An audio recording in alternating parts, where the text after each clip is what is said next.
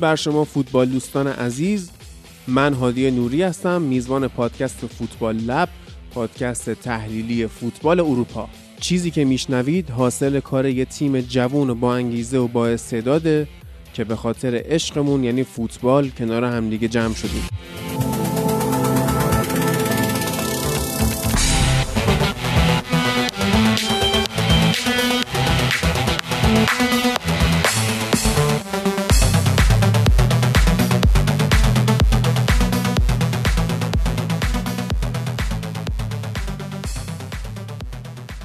این قسمت ویژه مسابقات چمپیونز لیگ و توش چهار تا بازی دور برگشت مرحله یک 16 رو بررسی می‌کنیم. بازی پورتو و یوونتوس اولین بازیه که میریم سراغش و این بازی خب چهار چهار شد. در مجموع به خاطر گل زده در خانه حریف پورتو صعود کرد. لیورپول در مجموع چهار هیچ لایپزیش آلمان رو برد. مهمترین بازی این هفته رقابت ها هم خب بارسلونا و پاریس سن ژرمن بود که در نهایت پاریس سن ژرمن در مجموع 5 دو برنده بازی شد و رفت مرحله بعد. بازی آخری هم که بهش نگاه می‌کنیم توی چمپیونز لیگ بازی سویا و دورتمونده که دورتموند هم در مجموع 5 4 به مرحله بعد صعود کرد. کلا مرحله پرگلی بود دیگه. یه نگاه کوچیکی هم می‌کنیم به بازی رفت منچستر یونایتد و ای‌سی میلان که یک یک مساوی شد. یه نکته می‌خوام بهتون بگم در مورد تبلیغات و حالا خلاصه اسپانسرینگ پادکست فوتبال لب. فوتبال لب با توجه به تعداد مخاطبای خوبی که داره و خب ارتباط بسیار صمیمی که ما با مخاطب ها داریم جای بسیار مناسبیه برای تبلیغات شما. اگر خدمات یا محصولی دارید که دلتون می‌خواد توی فوتبال لب تبلیغش بکنید می‌تونید از طریق ایمیل به آدرس footballlab.podcast@gmail.com یا به حال direct اینستاگرام و تلگرام و توییتر ما اقدام بکنید. آنالیز دقیق مخاطب ها رو هم ما خدمتتون ارائه خواهیم کرد. و یه نکته ای که من می‌خوام بگم و این نکته مهمی هم هست اینه که اگر business نوپایی هستید و دارید سعی می‌کنید رو پای خودتون وایسید و یه کاری انجام بدید و حس می‌کنید که نیاز به بیشتر دیده شدن و تبلیغ دارید ما توی فوتبال لب می‌خوایم این کمک رو بکنیم که با یه تخفیف بسیار زیاد تبلیغ شما رو انجام بدیم و چی از این بهتر که ما بتونیم پایه‌گذار یک کمکی باشیم به کسی که دلش می‌خواد یک business ی رو شروع کنه و خودمون هم روزی در این شرایط بودیم و از صفر شروع کرده بودیم احتیاج داشتیم که تبلیغمون بکنن و خب از این لطف ها به ما کم نشد. حالا ما به جایی رسیدیم که دلمون می‌خواد این قضیه رو جبران کنیم. پس اگر مایل هستید می‌تونید از طریق راه های ارتباطی که بهتون گفتم با ما تماس بگیرید.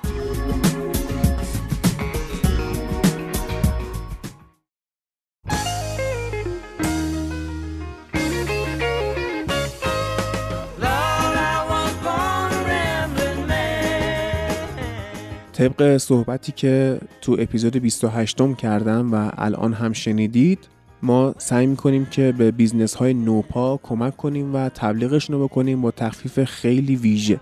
این قسمت در مورد میشاوود می‌خوام صحبت کنم. یه page اینستاگرامی مال یکی از شنونده های خود فوتبال لب و به تازگی این کار رو شروع کردن. یه کارگاه نجاری برای خودشون زدن و میز و صندلی و کمد و بوفه و اینجور چیزهای دکوری رو سعی می‌کنن که به شکل فانتزی درست کنن. یعنی تو بازار نیستش این طرح ها کاملا همش طرح ها مال خودشونه سفارشیه و خیلی هم روش زمان می‌ذارن و سعی می‌کنن که حرفه‌ای کار کنن. page اینستاشون رو تازه زدن. یعنی الان که من دارم با شما صحبت می‌کنم 5 تا پست بیشتر نداره. توی توضیحات اپیزود و روی پوستر این اپیزود توی اینستاگرام page شون رو tag می‌کنم. برید نگاه کنید. پستاشون و استوریاشون هم پر از ایده است برای دکوراسیون منزلتون هم این که می‌تونید این محصولات رو بهشون سفارش بدید. page شون رو follow کنید به دوستاتون معرفی کنید. بالاخره ما فوتبال لبی ها اگر پشت هم دیگه نباشیم کیا می‌خوان پشت هم باشن؟ مدیریت این کارگاه نجاری هم امین ستوده است که از رفیقامونه و شنونده پر و پا قرص فوتبال لب هم هست. واقعا دمش گرم. من کیف می‌کنم. می‌بینم که با اینکه شرایط بده به خصوص این اوضاع کرونا اقتصاد مملکت چرخش نگیم خوابیده کند شده. ولی خب وقتی می‌بینم آدمایی هستن که ناامید نمیشن تو این شرایط سعی می‌کنن کار را بندازن کارآفرینی کنن به یک نحوی خودشون رو نجات بدن من واقعا لذت می‌برم. دمشون گرم. حداقل کمکی که می‌تونید به پیج امین همون میشا دوتا underline wood بکنید اینه که follow کنید. شاید یه جایی یه روزی به دردتون خورد دیگه. شاید شما هم یه روز خواستید خونتون رو تغییر دکوراسیون بدید یه چیزی بخرید. من خودم قطعا یه میزی بهشون سفارش میدم در آینده نزدیک چون چیزایی که تو بازار می‌بینم خب خیلی به مذاق من خوش نمیاد دیگه. دلم می‌خواد محصولی که می‌خرم سفارشی با نظر خودم باشه. شاید بخوام یه تیکش یه جوری باشه شاید بخوام جنس چوبش جور دیگه ای باشه. بازار که میری مجبوری از چیزی که اونجا هست بالاخره انتخاب کنی. ولی خب وقتی همچین آدمایی هستن که می‌تونن کار براتون سفارشی بسازن و قیمتشون هم خوب و منصفانه است خب چرا که نه؟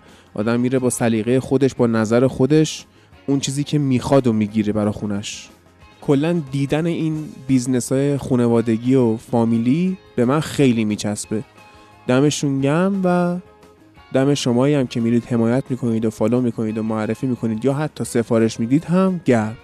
بریم دیگه سراغ خود تحلیل بازی Champions League به خصوص بازی بارسا و پاریس انجرمن که بحثش خیلی داغ شد. واقعا باحال شد. شبیه مناظره های تلویزیونی شد. اصلا اینو از دست ندید.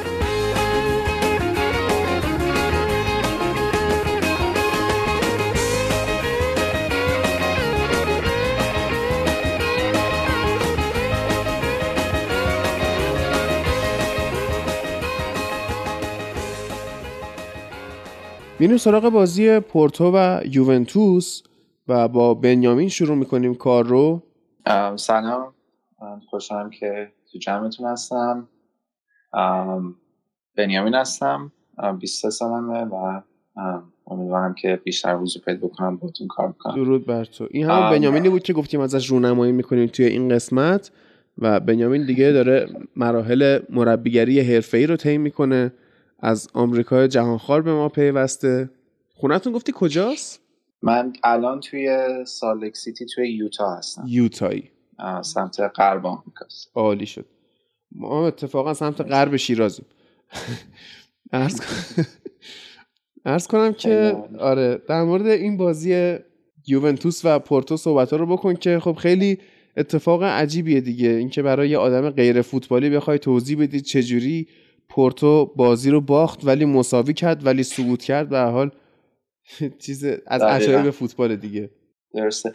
به نظر من حالا قبل اینکه بریم سراغ تحلیلش به نظر من شاید جذاب ترین بازی هفته بود. بازی پورتو یوونتوس. به خاطر اینکه حالا پورتو بازی رفت و دو یک تو خونه برده بود. همه منتظر بودیم ببینیم یوونتوس می‌تونه کامک بزنه و می‌تونه بازی برگرده. و همچنین که شخصا من فکر می‌کنم فشار خیلی زیادی هم روی یوونتوس حالا چه پیلو چه رونالدو بودش. با وجودی که توی فرم خیلی خوبی بودن و بعد باختی که به پورتو تو بازی رفت دادن سه تا برد داشتن یه مساوی توی سریا ولی همچنان تا قبل از بازی برگشت ده امتیاز عقب بودن تا صدر جدول سریا و من فکر می‌کنم خیلی روی این بازی حساب کرده بودن که بتونن برگردن و خیلی تست بزرگی بود شاید برای پیرلو. حالا با توجه به مصدومایی که داره حالا یه سریا که اعتقادا عمق زیادی توی نیمکت یوونتوس امسال نیست. خیلی فکر کنم براش بازی سختی بود. برای همینم بازی شنبه قبل شوره لاتسیو فن فکر کنم رونالدو رو استراحت داد. همچنین بونوچی رو استراحت داد که تو این بازی هم فیکس بازی کرد. و خب تو این بازی هم کوادرادو برگشت بعد از مصدومیت و یه خورده ترکیبشون امیدوارانه کننده بود. از اون سمت هم پورتو خب دفاع خیلی قوی داره. همونطور که تو بازی رفت دیدیم خیلی خوب کامل بازیکنها برمیگشتن compact می‌شدن و دفاع می‌کردن. توی مراحل گروهی UCL امسال هم از 6 تا بازی 5 تا clean sheet کردن که حالا یکیش جلوی منچسترسیتی بود که باختن. ترکیب های دو تیم هر دو 4 4 2 بود. خیلی یعنی flat بود 4 4 2 حتی diamond هم نبود مثل خطی بود.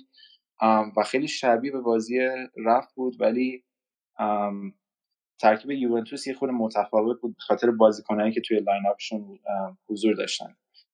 برای مثال توی بازی رفت دفاع چپ و راست یوونتوس از سمت چپ دلیخ بود سمت راست کلینی بود ولی توی این بازی از کوادرادو و ساندرو بودن که هر دو برگشته بودن. و حتی توی اون چهار بازیکن وسطی یعنی هافکایی که یوونتوس داشت توی بازی رفت. اگه بخوام تکرار بکنم رابیا بود بنتاکور مکنی و کولوسفسکی و تو بازی برگشت حالا بجز رابیا که حضور داشت آرتور رمزی و بعد کیسا که حالا اومده بود عقب تو این بازی دوم حضور داشتن و خیلی بنظرم خط میانی قوی تری بود و حالا رونالدو و مراتایی که اون جلو با من دوتا مهاجم بازی می‌کردن. من خودم وقتی ترکیب که اومد قبل بازی و ترکیب دیدم احساس کردم یوونتوس شانس خوبی داره که بتونه بازی برگرده و ببره. توی بازی رفت پورتو خیلی خوب از بالا یعنی از زمین یوونتوس پرس می‌کرد. حالا بهش های پرس و اگر دقت کنیم توی شروع هر نیمه این های پرس رو انجام می‌دادن. خیلی سریع سعی می‌کنن توپ رو بگیرن و فشار رو وجود بیارن. همونطوری هم توی بازی قبلی گل زدن اون دوتا گلشون رو. حالا یه خوردم شانس باشون همراه بود که نیمه اول که تارمی گل زد نیمه دوم که مستقیما سریع یه مارگا گل رو زد. این بازی هم همون کار انجام دادن با 4 4 2 که گفتم شروع می‌کردن و خیلی تمرکزشون روی مرکز زمین بود.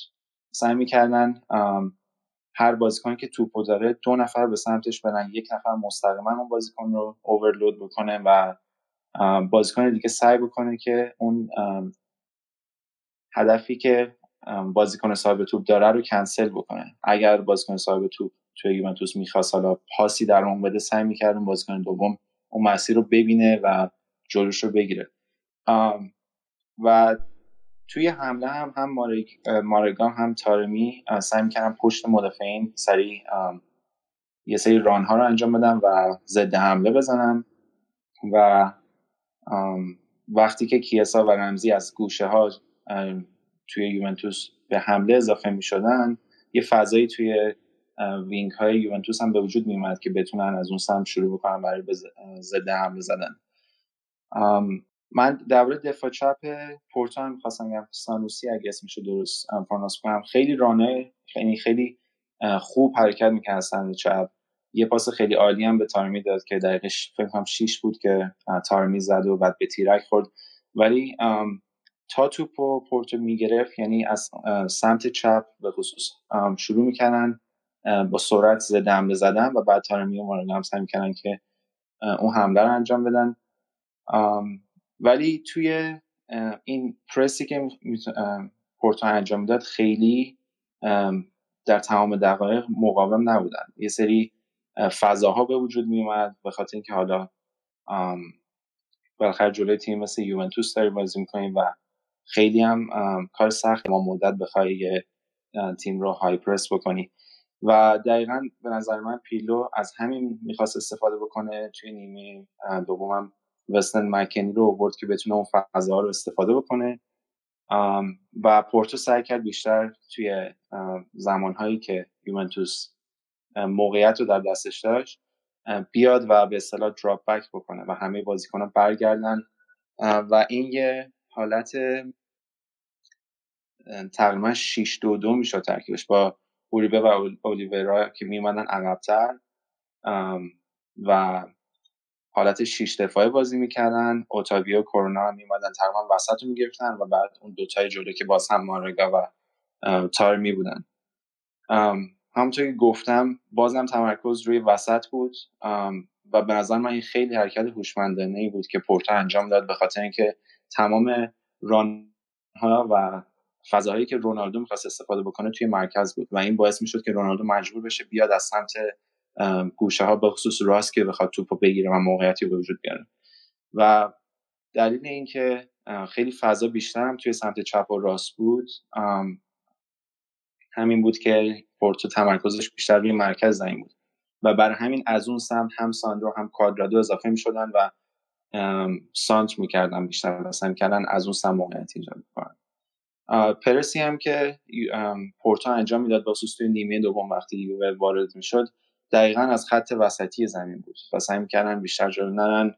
و از همون تا از زمانی که یووه وارد زمین پورتو می‌شد سعی می‌کردن از اونجا خیلی پرس خوبی انجام بدن. اگر نظری دارین نمی‌دونم دوره تارمی من می‌خواستم خود صحبت کنم. بعضا من همه کار کرد. حالا برای ما ایرانی که خب خیلی جذاب بود. حضورش و خیلی حالا صحبت هم می‌شد دورش ولی خیلی برای من این بازی دوم جالب بود که حالا پنالتی گرفت. و بعد حالا تیرایی که زد حالا تاثیر خوبی داشت و بعد اون اخراجی که داشت. دوست داشتم باهاتون صحبت بکنم ببینم نظرتون چیه. در مورد مهدی تارمی که ایلیا خیلی سفت من هم این اعتقاد دارم دیگه خیلی سفت اعتقاد داره که بهترین بازیکن حال حاضر ایرانه و خب واقعا هم خوب کار می‌کنه و اگر ما به ها هم نگاه کنیم جفت مربیا دیگه اومدن از تمام تلاششون و تمام بزاعت نیمکتشون استفاده کردن.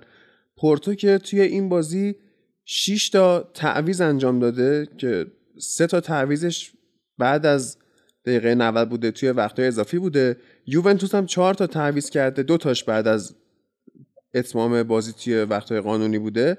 و توی نیمکت یوونتوس ما چیزی که می‌بینیم اینه که وستون مکنی اومده تو دلیخت اومده و کلوسفسکی و برناردسکی. و از تمام بازیکنهای در واقع نامدارش استفاده کرده پیرلو. و می‌بینیم که برای برگردوندن بازی عمق اسکواد خیلی جالبی نداشته دیگه. یعنی مثلا تعداد تعویضای بیشتر نتونسته اصلا استفاده کنه. و حالا ایلیا تو نظرت چیه در مورد بازی؟ در مورد اینکه پیرلو بالاخره اون انتظاری که ازش می‌رفت نتونست انجام بده. و خب من هم حتی اعتقاد داشتم که ممکنه توی بازی برگشت مثل اون بازی برگشت با اتلتیکو مادرید رونالدو بیاد تنهایی یه حرکتی انجام بده و یوونتوس رو مرحله بالاتر ببره ولی خب نتونست و کلا به یک پاس گل قناعت کرد. قناعت که حالا نمی‌تونیم بگیم ولی خب نهایت تلاشش این بود که یه پاس گل داد و به حال یووه نتونست بازی رو برگردونه. حالا خیلی میگن که ممکنه پیرلو آخر فصل این تیم رو ترک کنه یا حتی وسط فصل بعدی. و نمی‌دونم دیگه. حالا تو نظرت چیه ایلیا؟ درود بر شما. نکته ای که در مورد بازی پورتو و یوونتوس می‌خوام بگم اول در مورد یوونتوس این که خب واقعا انتظاری که رو می‌رفت نمی... شد برآورده بشه. خب به این خاطر بود که تیم خیلی توی این بازی ضعیف عمل می‌کرد مخصوصا نیمه اول. یعنی یک نیمه اول بسیار ضعیفی رو پشت سر گذاشت تیم یوونتوس نکته ای بود دیگه وجود داره با وجود درست کردن تمام موقعیت ها یک سری صحنه مشکوک به خطای پنالتی تو محوطه جریمه پورتو و اینکه تیم داشت تو نیمه دوم و وقتهای اضافه بیشتر موقعیت ایجاد می‌کرد و بهتر بازی می‌کرد. اما خب تیم یوونتوس تیم بزرگیه و چندین ساله که داره تو رده های بالا و مرحله های بالای چمپیونز لیگ بازی می‌کنه. حالا به جز سال گذشته که مقابل لیون هست شدن همینجا تو همین مرحله. و تو همین ورزشگاه بدون تماشاگر آلیانز اما خب انتظار از این میره با تیم مثل یوونتوس که مقابل یک تیم ده نفره با این مدت زمان خیلی خوب بتونن بازی رو ببرن و بتونن خیلی بازی رو دیکته کنن به حریفشون. اما این اتفاق نیفتاد توی بازی و با وجود اینکه تیم پورتو توی اون دفاعی که انجام می‌داد یعنی اون دفاعی که بعد از ده نفره شدن تارمی هم انجام می‌داد و خیلی اومد دفاعش رو بیشتر ببنده و یکم عقبتر بازی کنه عقب نشینی بیشتری کرد. اون پرسی که از ابتدای نیمه اول دستور کارش قرار داده بود با تارمی مارگا کمتر شد و نمی‌تونست انجام بده. اما با همین وجود فضای زیادی مخصوصا تو کنارهای زمین در اختیار یوونتوس قرار گرفته بود که بتونه از طریق ارسال ها یا پاس کاتبک و یا نفوذ بازیکن ها به ها و محوطه جریمه بتونه موقعیت درست کنه که این کار انجام ندادن خیلی. و یوونتوس نتونست از این فرصت هایی که بهش می‌رسه استفاده کنه. از اون طرف خب کنسیسا هم یک تعویض اشتباهی که کرد بعد از اخراج تارمی که تیم رو روی تیم یک فشاری رو گذاشت و مالانگ سار رو آورد. همین بازیکن قرضی که از چلسی اومده و بازیکن وینگرش رو کشید بیرون. این تعویضی که کرد واقعا فشار رو توی تیمش بیشتر کرد و نذاشت که اون دفاعی که مد نظرش هست رو بیاره و بعد از اون با تعویضهای بعدی که کرد این اتفاق جبران شد و نذاشت بیشتر از اون موقعیت ایجاد بشه برای یوونتوس. کلا پورتو تیم reactive ی یعنی اگر من مثلا دو سه تا بازی از لیگ پرتغالشون رو دیدم با تیم و اسپورتینگ لیسبون و اینا اینا اگر مالکیت توپ رو داشته باشن خیلی ضعیفتر بازی می‌کنن تا زمانی مثل این دو تا بازی رفت و برگشت با یوونتوس که مالکیت توپ رو در اختیار نداشتن و همین فاصله امتیازی هم که تو لیگ بین اینا و اسپورتینگ لیسبون وجود اومده به خاطر همچین امتیازهایی که از دست دادن موقعی که مالکیت توپ رو در اختیار داشتن. اما خب توی بازی reactive و زمانی که مالکیت توپ در اختیار حریفه اینا خیلی خوب توی دفاع جمع میشن و اون 4 4 2 که یک تیم نیاز داره برای اینکه بتونه یک دفاع خوبی رو تشکیل بده رو کاملا انجام میدن. اما یوونتوس چیزی که ما تو نیمه اول و یک قسمت از نیمه دوم می‌دیدیم این بود که ما هیچ چیزی نمی‌دیدیم. هیچ انگار مثلا خیلی بازیکنها راقب نبودن. به اینکه مثلا ما هیچ اتشی نمی‌دیدیم. به اینکه سریع بیان کامبک بزنن و این پیروزی رو به دست بیارن و نذارن همچین اتفاق تلخی رخ بده واسهشون. چون واقعا حذف شدن توی این مرحله برای دومین سال متوالی اصلا چیز مناسبی نیست برای تیم مثل یوونتوس که تونسته و سالهای گذشته دوبار به فینال برسه. و خب اوضاع تیم اصلا خوب نبود. به جز فدریکو کیزا ما هیچ نکته امیدوار کننده و البته بازی کوادرادو توی پست دفاع راست که توی یک چنین بازی بازی کردن این بازیکن می‌تونه چقدر کمک کنه و از مصونیت که برگشته بود با آمادگی کامل اکثر موقعیت های تیم یوونتوس رو خلق کرد. بیشترین خلق موقعیت رو داشته کنم توی یک بازی این فصل لیگ قهرمانان اروپا از شروع رقابت ها توی یک بازی کوادرادو داشت و سانترای زیادی رو انجام داد که از روی همونها هم به موقعیت و گل رسیدن و به جز کوادرادو فدریکو کیزایی که توی بازی رفت با گلش امیدوار زنده نگه داشت و این بازی جذاب کرد و این بازی هم خیلی خوب نشون داد. توی جایگیری ها عملا مشخص کرد که چطور باید توی خط حمله حضور داشته باشه جایگیریش چطور باشه و در مقابل تیم های مثل پورتو که اینجوری کم بهت فز... یعنی کم بهت موقعیت میدن و می‌خوان دفاع بکنن چطور باید جاگیری مناسب داشته و توی حمله شرکت کرد در کنار حالا مهاجم ها که همچین موقعیت رو بگیره و خب تمام کنندگی خوبی هم داشت. اما بازی ضعیف مراتا رونالدو به نظرم خیلی اثرگذار بود روی این نتیجه. یعنی موقعیت های زیادی براشون رسید اما واقعا بازی ضعیفی رو داشتن مراتا رونالدو. مخصوصا رونالدو توی بازی خیلی از حد انتظار پایین تر بود و البته عملکرد فردی یعنی اگر از عملکرد تیمی دفاع پورتو بگذریم عملکرد فردیشون خیلی خوب و مناسب بود. مخصوصا خود پپه که با این سن سال 38 سال شده که هفته پیش واقعا داشت بازی فوق العاده ای از خودش ارائه می‌داد. روی نبردهای هوایی و روی کلا کارهای دفاعی و خب واقعا timing ش شرکتی که می‌کرد در بازی سازی تیم timing ی که روی تکلها داشت و روی توپگیری هاش واقعا بازیکن فوق العاده موثری بود توی زمین و چندین بار تیم پورتو رو نجات داد. اما مهدی تارمی که خب خیلی خوب بازی کرده بود بازی رفت و این بازی هم تا اون صحنه عجیب اخراج و اون کاری که کرد و باز اون مشکلات خودش رو نشون داد در واقع که همیشه یک زمانهایی میاد اینجوری اذیتت می‌کنه دیگه پورتویان باید باش آشنا بشن. یعنی خب تیم ملی ایران هم یادمون هست که جلوی چین چه بازی کردن با سردار آزمون اما همونجا کارت زرد علکی گرفت از بازی ژاپن محروم شد و بعد توی بازی ژاپن تیم ملی از نبودنش ضربه خورد و سهیش باختن و دوباره همچین اتفاقی افتاد برای تارمی یه کارت قرمز علکی اشتباه ناشیانه. اما تا اون موقع واقعا زرباهنگ و ریتم هجومی تیم پورتو به این زوج خیلی خوبی که تشکیل داده با مارگا بسته بود و حضور موثری داشت توی خط حمله پرسی که می‌کرد و البته از اون سم جایگیری هایی که می‌کنه. یعنی تارمی خیلی نسبت به اتفاقاتی که داره توی زمین میفته و جایگیری خط دفاع حریف آگاهه و خیلی خوب می‌تونه خودش رو در فضاهایی قرار بده که بهش توپ برسه یا بتونه توپ رو در موقعیت هایی بگیره که بازی سازی رو انجام بده. همون صحنه که پنالتی گرفت نگاه کنیم یک فضایی رو بین خط دفاع و حمله دفاع و هافبک یوونتوس می‌بینه و سریع میاد اونجا جایگیری می‌کنه و توپ رو میاره سمت راست. یعنی اون فضا رو خیلی خوب و سریع می‌بینه میاره سمت راست و بعد خودش اضافه میشه به محوطه جریمه و کاری که بلد بود رو انجام میده و پنالتی می‌گیره و گل رو اولویرا زد آخر. اما در مورد تارمی به نظرم چیز بیشتری نمیشه از این گفت که واقعا یک بازیکن خوبی که یک سری اشتباهات ناشیانه همیشه می‌کنه و این دفعه هم نبود و نمی‌دونم چرا می‌گفت. من سود تو نشنیدم توی استادیوم بدون تماشاگر این وقت نمی‌تونم همچین چیزی بگی که من صدای سود رو نشنیدم یا همچین چیزی. اما اخراج شد و کار پورتو هم سخت شدن بازی که پورتو کرد بعد از اخراج تا 120 دقیقه واقعا فوق العاده بود. و به نظرم مستحق این بودن که بخوان به مرحله بعدی صعود کنن. برخلاف تیم یوونتوسی که ما نه چیز جذابی داشتیم ازش می‌دیدیم. نه اون جنگندگی لازم رو ازش می‌دیدیم به عنوان تیمی که باید برگرده و به بازی برگرده و نه اینکه واقعا یوونتوسی که ما داشتیم می‌دیدیم ضعیفترین یوونتوسی بود که در چند سال اخیر فیلی قهرمان اروپا میدیم حالا فارغ از اینکه توی سری هم خیلی فاصله گرفتن با اینتر تو صدر جدول اما الان این بازی که یوونتوس کرد واقعا بازی خوبی به نظر نمی‌رسید. درست. به نظر من اصلا برنامه خیلی خوب یا خاصی نداشتش پیرلو برای این موقعیت ایجاد کردن. یعنی خیلی هم اتفاقا یعنی شوخی می‌کردن توی سوشال میدیا که همش کوادرادو داره ساند می‌کنه. حالا درسته که بازی یه گل اونجوری زدن بعد از اینکه تارمی هم اخراج شد. ولی خیلی مالکیت توپ رو در اختیار داشتن از وسط ولی نمی‌تونستن اصلا نفوذ بکنن.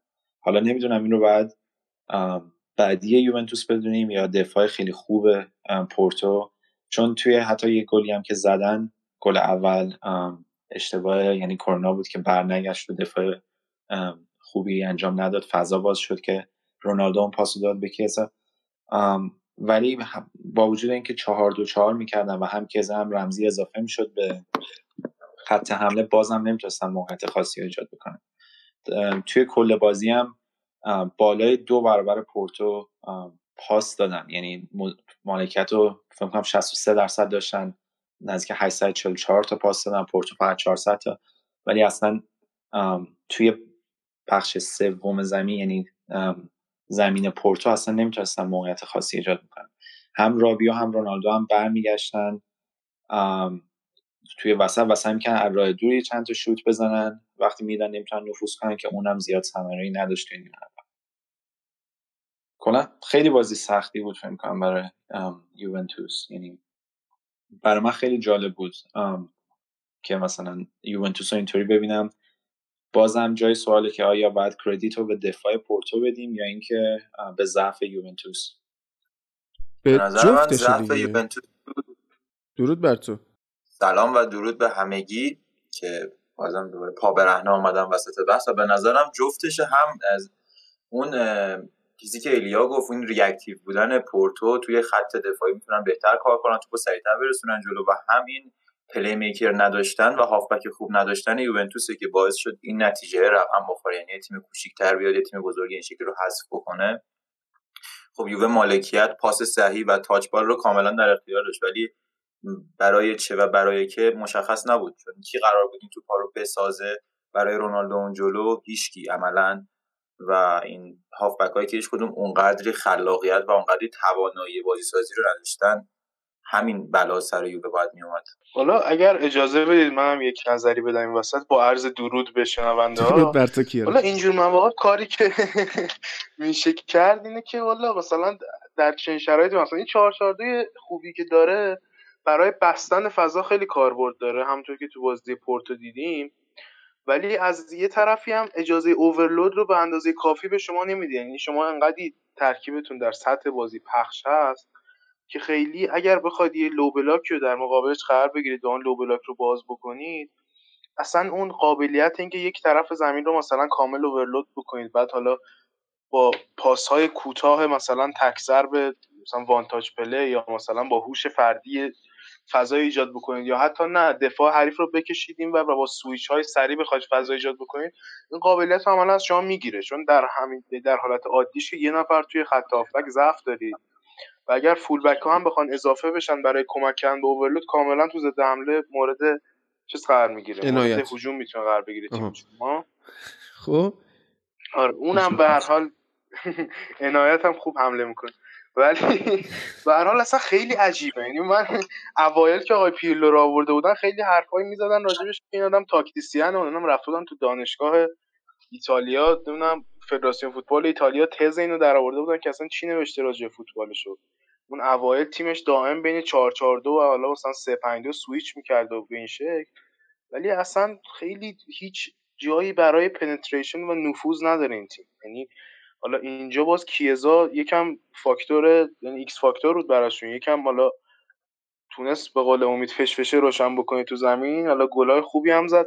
ولی در کل به صورت سیستماتیک هیچ کاری و ما از این آقای پیرلو نمی‌بینیم تو زمین. یعنی عملا کاری نیست که بگیم آقا مثلا برنامه یوونتوس برای حمله کردن اینه.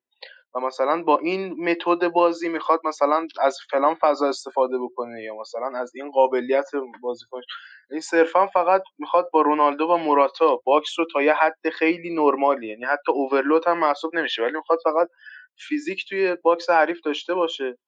و وینگراش اگه تو کار در آوردن که در آوردن اگه نه هم که هیچی دیگه هستیم خدمتتون. یعنی اصلا خیلی عجیبه برای من که اصلا خیلی هم تصمیم عجیبی بود به نظر من. یعنی من اصلا موافق نبودم اون موقع که آقای پیرلو به سرمربیگری یوونتوس انتخاب شد. به این که شما اگر دنبال تغییر دادن یک نسل هستید مثلا در به حالت کلی که خب اصلا اون موقع اصلا موقع خوبی برای چنین کاری نبود. چرا؟ چون توی اون دوران کرونا بالاخره همه از اون اثرات مالیش آگاه بودن و می‌دونستن که برای مربی خرج نمیشه کرد. و خب یوونتوس هم هر چقدر تیم بزرگی و با امکانات درست حسابی باشه خیلی آکادمیش آکادمی درخشانی نبوده در طول این سالها که بگیم نداره. مثلا یه pipeline ی یه مثلا خط تولیدی دارن پر از مثلا استعدادهای حالا مثلا نوشکفته اینا رو قرار بسپرن به دست آقای پیرلو. مثلا انقلابی قرار بندازه اصلا وقت پروژه شروع کردن نبود.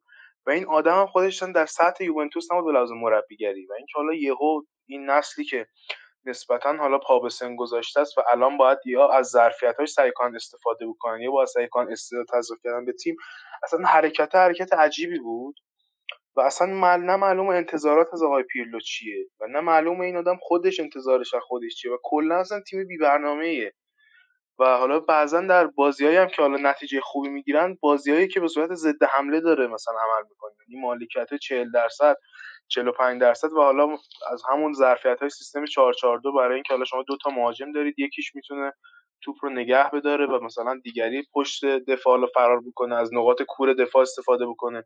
حالا وینگرها اضافه بشن این چنین چیزهایی. یعنی خیلی خیلی بیسیکه و هیچ پلن ای انگار نداره اصلا برای حملش. اینش برای من خیلی عجیبه. به عنوان مربی که حالا تو سطح اول فوتبال دنیا بالا یکی از حتی میشه گفت؟ پنج حالا مؤسسه ورزشی برتر دنیا حداقل تو رشته فوتبال.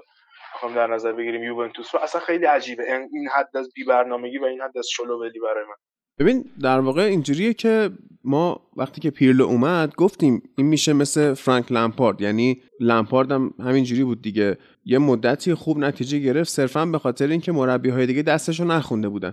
و الان تو خود رسانه های ایتالیا هم بعد از این باخت یوونتوس به پورتو و این حذف شدنه بحث این باز شده که اصلا یوونتوس که برداشته پیرلو رو آورده تاکتیک این آدم چیه؟ و برای من جالبه که مثلا الان به این نتیجه رسیدن که زیر سوال ببرن این آدمو نه اون موقعی که براش یوونتوس آوردش یعنی این سابقه هم ما داشتیم دیگه. خود ایسی میلان مثلا مربیایی داشت مثل فیلیپو اینزاگی یا کلارنس سیدورف و اینا بدون تاکتیک خاصی اومدن یه مدت مربیگری کردن و رفتن. و پیرلو هم حالا به همین شکلی کسی نمی‌دونه تاکتیک آدم چیه و بازیایی که می‌بره. از جهل مربی حریف نسبت به تاکتیک خودشه که این قافله گیر میشه فقط. خب کاری که چلسی کردن با سایه حدی قابل درک بود. برای اینکه دوره ای رو اینا داشتن بدون حالا منابع خاصی برای ساختن تیم. حالا به دلیل حالا اون ترانسفر بندی که اوایل دوران آقای لمپارد داشتن. و خب خیلی هم برنامه برای افتخار نداشتن. یه مربی می‌خواستن صرفا که فقط وجهه باشگاه رو حفظ بکنه. یعنی یک امید پروژه رو بده به حالا اسپانسرها و هوادارا. در عین حال که دارن می‌سازن تیمو. حالا برای سالهای آینده و خب دیدیم که در نقل و انتقالات هم آبراموویچ کاملا برنامه داشت و چک بوکش دستش بود حالا دست چکیش. و بعدا هم به موقعش کاملا ادامو جایگزین کردن حالا در حق در حق خود آقای لمپارد شاید خیلی حالا مثلا جوان مردی نشد ولی باز برنامه آبراموویچ مشخص بود. الان یوونتوس برنامه تا به همچین سیستمیو می‌دونی؟ همون اصلا آنیلی معلوم نیست. الان مثلا دنبال نسل ستاره ای ساختن که نیست قطعا. با این وضع نقل و انتقالات شد. دنبال جوانگرایی خاصی هم که من نمی‌بینم. مثلا ما ببینیم حالا باز از آکادمی استفاده احساس می‌کنم خیلی بیشتر استفاده کرده آقای پیرلو. ولی تاکید خاصی هم ما نمی‌بینیم که حالا حتما مثلا از یعنی خریدای مثل خرید آرتور خرید رابیو.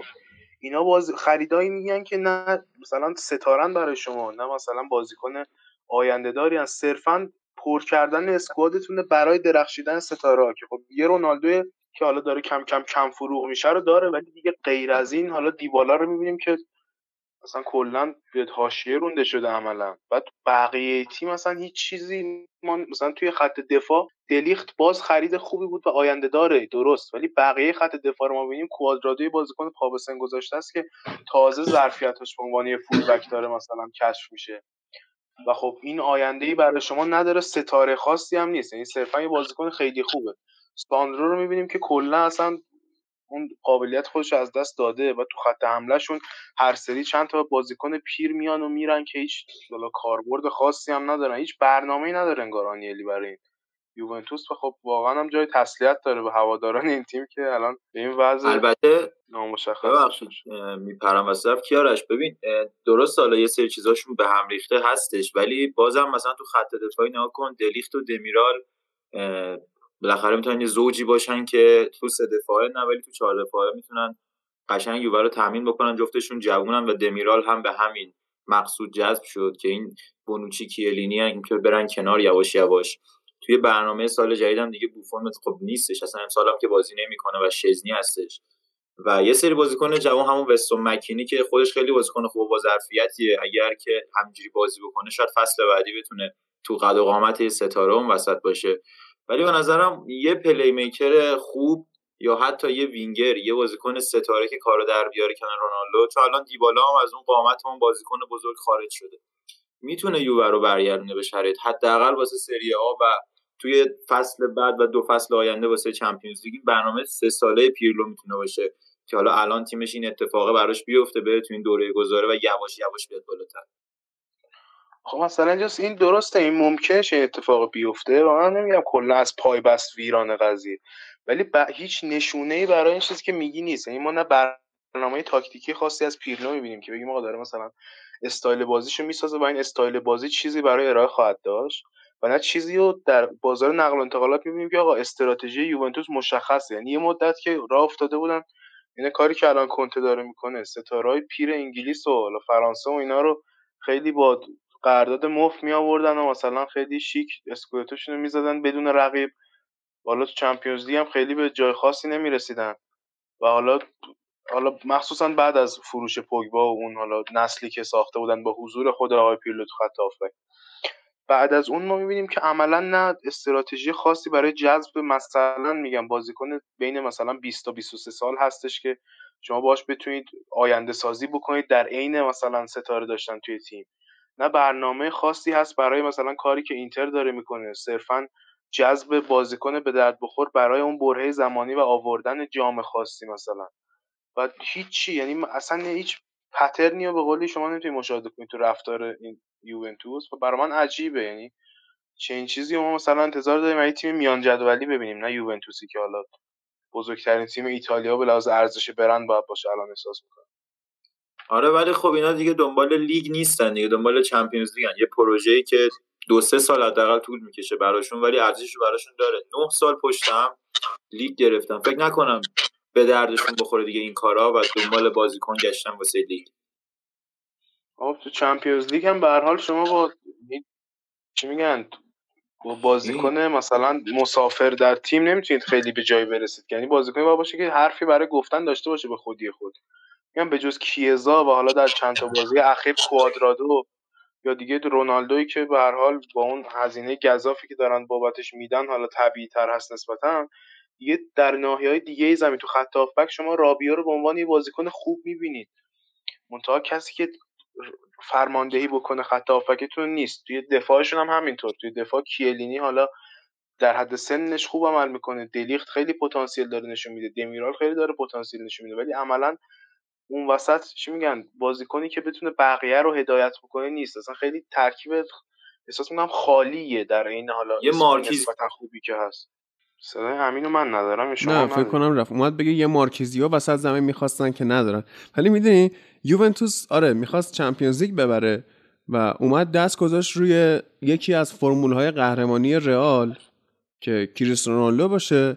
ولی خب این کامل نیست دیگه. یعنی target اشتباهی رو اینا رفتن سراغش. وقتی که رئال با کریس قهرمان می‌شد اونا راموس رو داشتن به عنوان کسی که خط دفاع و رهبری بکنه گلای مهم بزنه. playmaker مثل مودریش داشتن یا مثل کروس و خب همه این عوامل باید در کنار هم باشن که یه تیم بتونه قهرمان بشه. یعنی حالا بجز اون چلسی روبرتو دیماتئو که به اون شکل من قهرمان شد که بازم اون رهبر داشت. یکی مثل جان تریو داشت یکی مثل لمپارد داشت و غیره. غیر از اون ما خیلی تیمی رو نمی‌بینیم. تو این سالا تونسته باشه قهرمان Champions League بشه و توی هر سه خط بازیکنای خوبی نداشته باشه بازیکن perfect ی نداشته باشه. یعنی همه المان های رهبری و playmaking و مهاجم گلزن و همه اینا رو شما باید داشته باشی مربی با کاریزمایی داشته باشی که یوونتوس از تمام اینها رفته سراغ کریسی که خب بدون ابزار مناسب و بدون بازیکنی که راه و واسش باز کنه مثل کریم بنزما اونم اون کارایی رو نخواهد داشت دیگه. من فکر می‌کنم بحثی دیگه توی این بازی مونده باشه. اگه کسی بحثی داره بگه اگه نه که بریم سراغ بازی لیورپول و لایپسیش که لیورپول در مجموع با چهار گل صعود کرد. نه من چیز ندارم. فقط اینکه دوباره شایعات رفتن رونالدو هم زیاد شد. از اونور دوباره از پیروز یعنی دو روزه که دارم میگن رونالدو شاید دوباره برگرده به رئال و کلا آینده یووه خیلی مبهمه. بعد ببینیم بعد از این باخت بزرگ چی میشه. و اینکه به نظر من این سیستمی که پورتو داره جلو می‌بره نمی‌تونه خیلی پایدار باشه. یعنی اگه فقط بخوان روی دفاع تمرکز بکنن و روی ضد حمله شاید حتی توی راند بعدی هم یه تیم بزرگ دیگر حذف بکنن. ولی تا حالا بالا رفتن تا فینال رفتن و قهرمان شدن به نظرم نمی‌تونه یعنی تیمی باشه که اونقدر شانس داره. حالا باید ببینیم چیکار می‌کنن.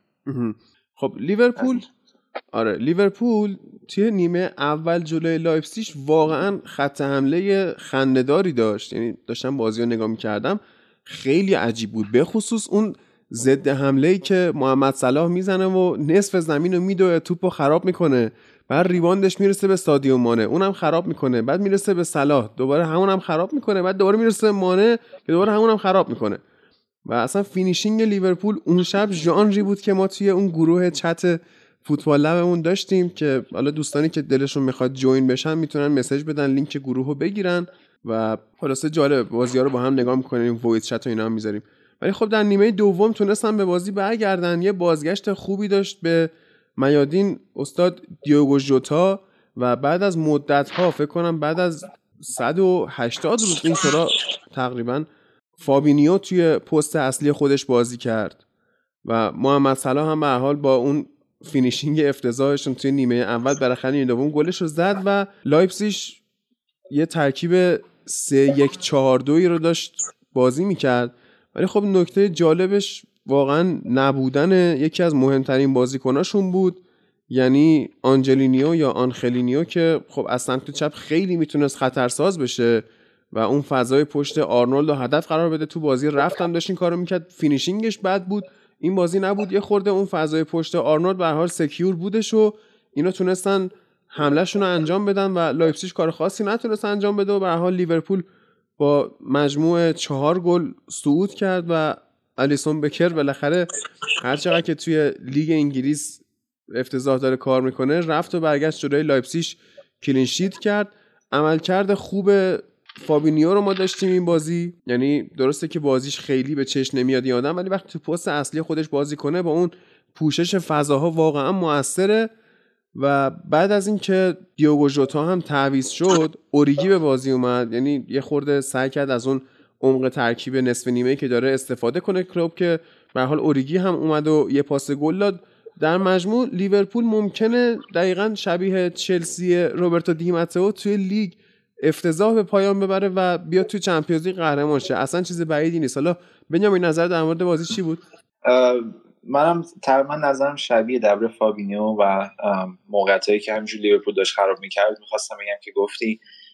به نظرم خب بازی قبل اینکه شروع بشه خیلی انتظار بیشتر از لایپزیگ میرفت به خاطر فرم بد لیورپول و فرم خوبی که خود لایپزیگ داره توی تا بازی آخرشون. قبل بازی برگشت یه بازی باخته بودن که اونم به لیورپول بود. روی دو تا اشتباه افتضاح دفاعی توی بازی رفت توی همون بوداپست.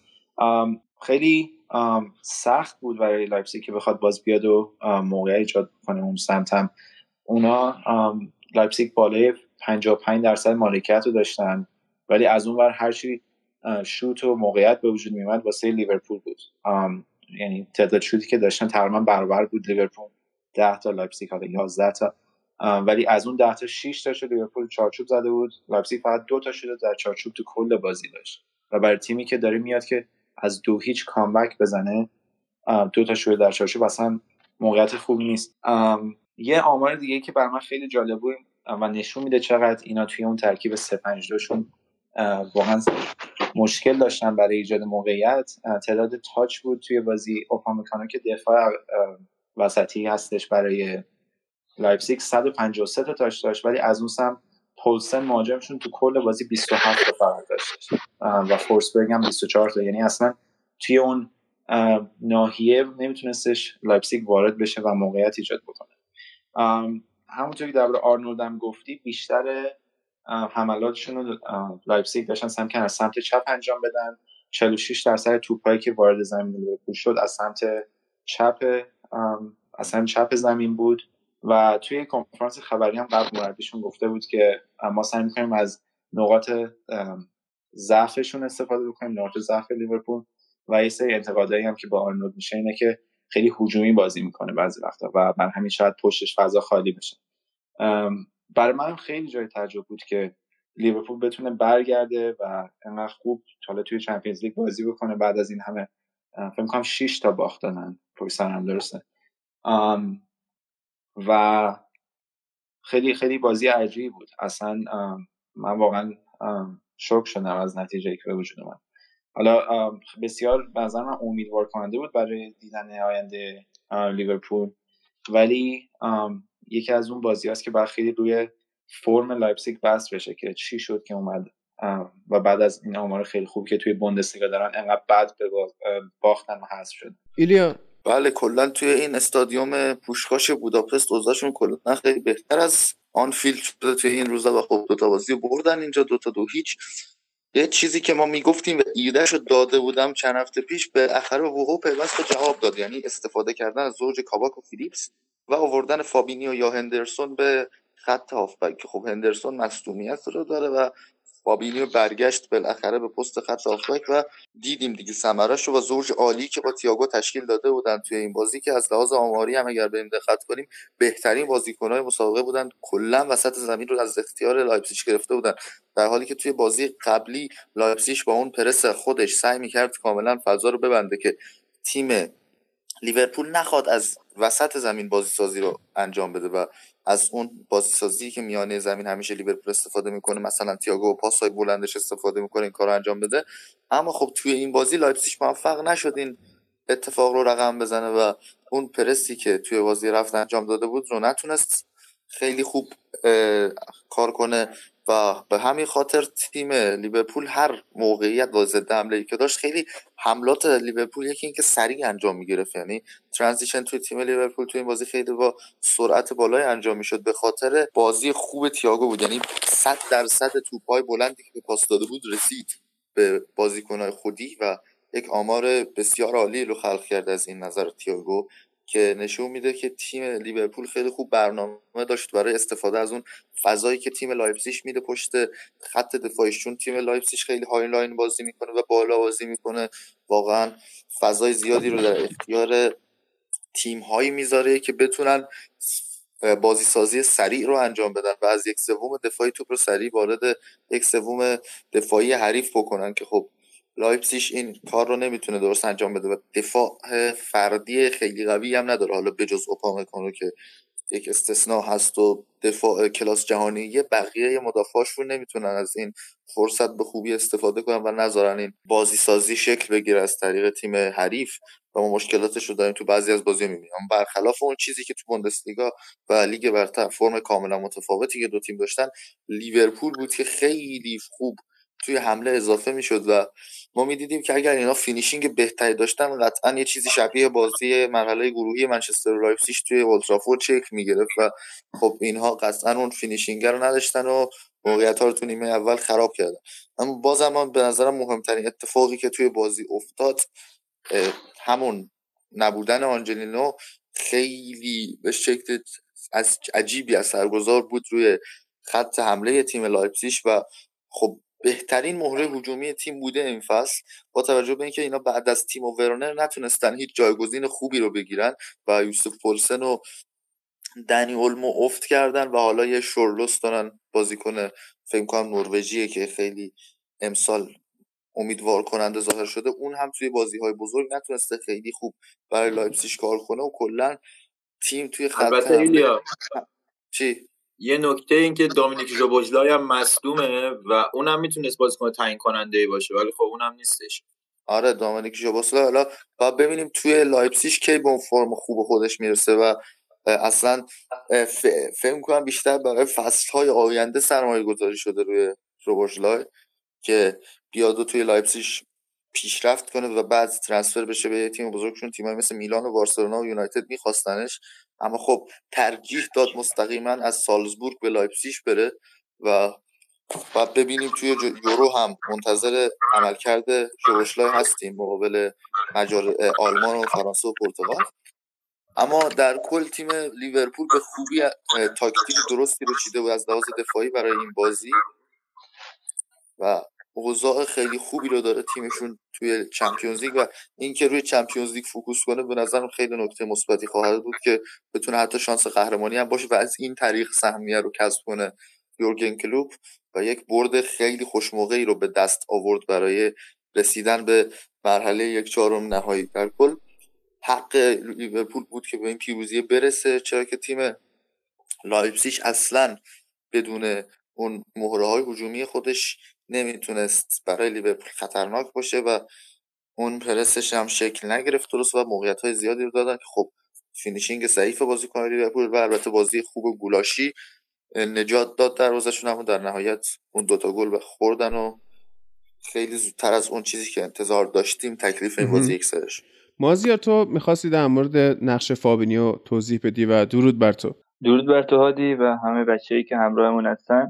اول اینکه با ایلیا موافقم. به نظرم هر چقدر که لیورپول تو لیگ جزیره ضعیفتر کار کنه رقیباش تو Champions League باید نگرانتر باشن. چون یورگن کلوپ بیشتر تمرکزش میاد UCL و اونجا مطمئنا خطرناکترن. و همین که الان از لیگ جزیره ناامید شدن یک موضوعی که می‌تونه خطرناک باشه برای بقیه تیم ها مثل بایرن مونیخ منچستر سیتی یا پاریس سن که مدعیان درباره نقش فابینیو می‌خواستم بگم که ببین تو دو فصل قبل فابینیو میومد بین دو تا دفاع جایگیری می‌کرد و آرنولد می‌رفت به خط حمله اضافه می‌شد. همونطوری که بنیامین هم گفت ترنت یه بازیکن هجومیه.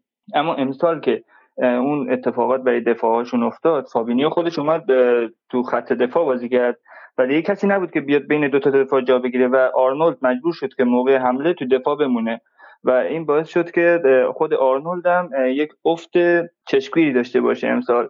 و کلا وقتی که دفاع سه نفره می‌خواد بشه حتی تو لیورپول که موقع فقط موقع حملات سه نفر تو دفاع میمونن فولبک گزینه مناسبی نیست. مثل جام جهانی 2018 که کایل واکر تو کار دفاعی عملکرد بدی داشت. آرسن ونگر هم حالا قبل از اینکه جام جهانی شروع بشه اینو گفته بود و تو بازی کرواسی هم کار دست انگلیس داده بود دیگه. و همین. بعد می‌خواستم درباره نقش فابینیو توضیح بدم اینکه حضورش تو پست خودش چقدر مهمه و هرچند تو پست دفاع وسط هم مسمر ثمره.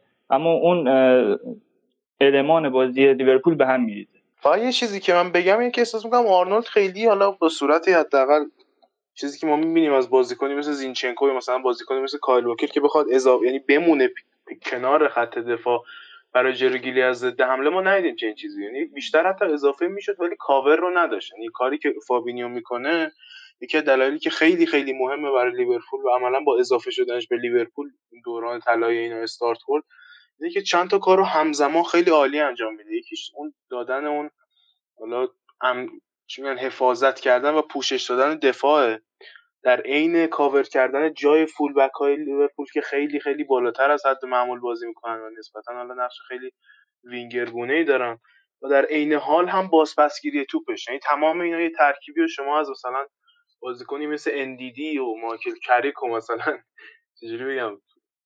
حالا یه بازیکنی مثل حالا فرناندینیو اینا رو همه رو انگار مثلا با هم یه میانگینی گرفته بودن و یه بازیکن خیلی خیلی جالبی سمرش بود. خب این خیلی جالب بود براش. من قبلا توضیح دادم که چقدر اون نبودن اون حالا steel اون حالت مثلا استحکام تو خط هافکشون چقدر بهشون ضربه زده بود. به نظرم همین ادامه دادن زوج فابینیو و تییاگو تو خط حملهشون می‌تونه هم یکم مشکل این نبود خلاقیت از سمت full back اشون و افت فیرمینو رو یکم پوشش بده. اما هم این که دیگه خط دفاعشون رو می‌تونن همون اعتماد کنن به همین دو تا جوانی که دارن و کلا یعنی سعی چی میگن نقاط قوتشون رو فدای نقاط ضعفشون نکنن. یعنی حداقل می‌تونن مثلا با این سیستم اگر مثلا دو تا گل هم می‌خورن به جاش حداقل می‌تونن یه سه تا گل بزنن با این سیستم. حالا منم یه نکته رو اضافه کنم عادی اگر ممکنه. بگو بگو. من توی این دو تا دو هیچ رفت و برگشت و توی این چهار هیچی که شد یه نکته می‌بینم یه چهار هیچی می‌بینم که منو می‌بره به سال قبل جایی که بارسا به ناپولی چهار تا زد بازی بعدیش به بایر مونیخ به زمین سفت خورد تازه. به نظرم این لیورپول با این خط دفاعی به زمین سفت که بخوره یه آشوب و یه بلوایی به پا میشه که همون هوادارایی که توی این زمان این شکلی پشت کلوپن تو روش در میان. و این بلا قرار سر لیورپول بیاد. اگر میگم به اون زمین سفته بخوره و جلوی تیم بازی بکنه که روی خط دفاعیش فشار بیاره نه توی خط هافبک و پرسش. یعنی مثلا بایرنی که ما پارسال می‌دیدیم از جلو یه جوری پرس می‌کرد که نفس دروازه‌بان رو هم می‌گیره و خوشحالم که به این قضیه اشاره کردی. می‌تونه یک مقدمه خوبی باشه. ما یه موزیک خیلی کوتاهی گوش کنیم. برگردیم. بیایم من میگم چا می‌خوام بکنیم.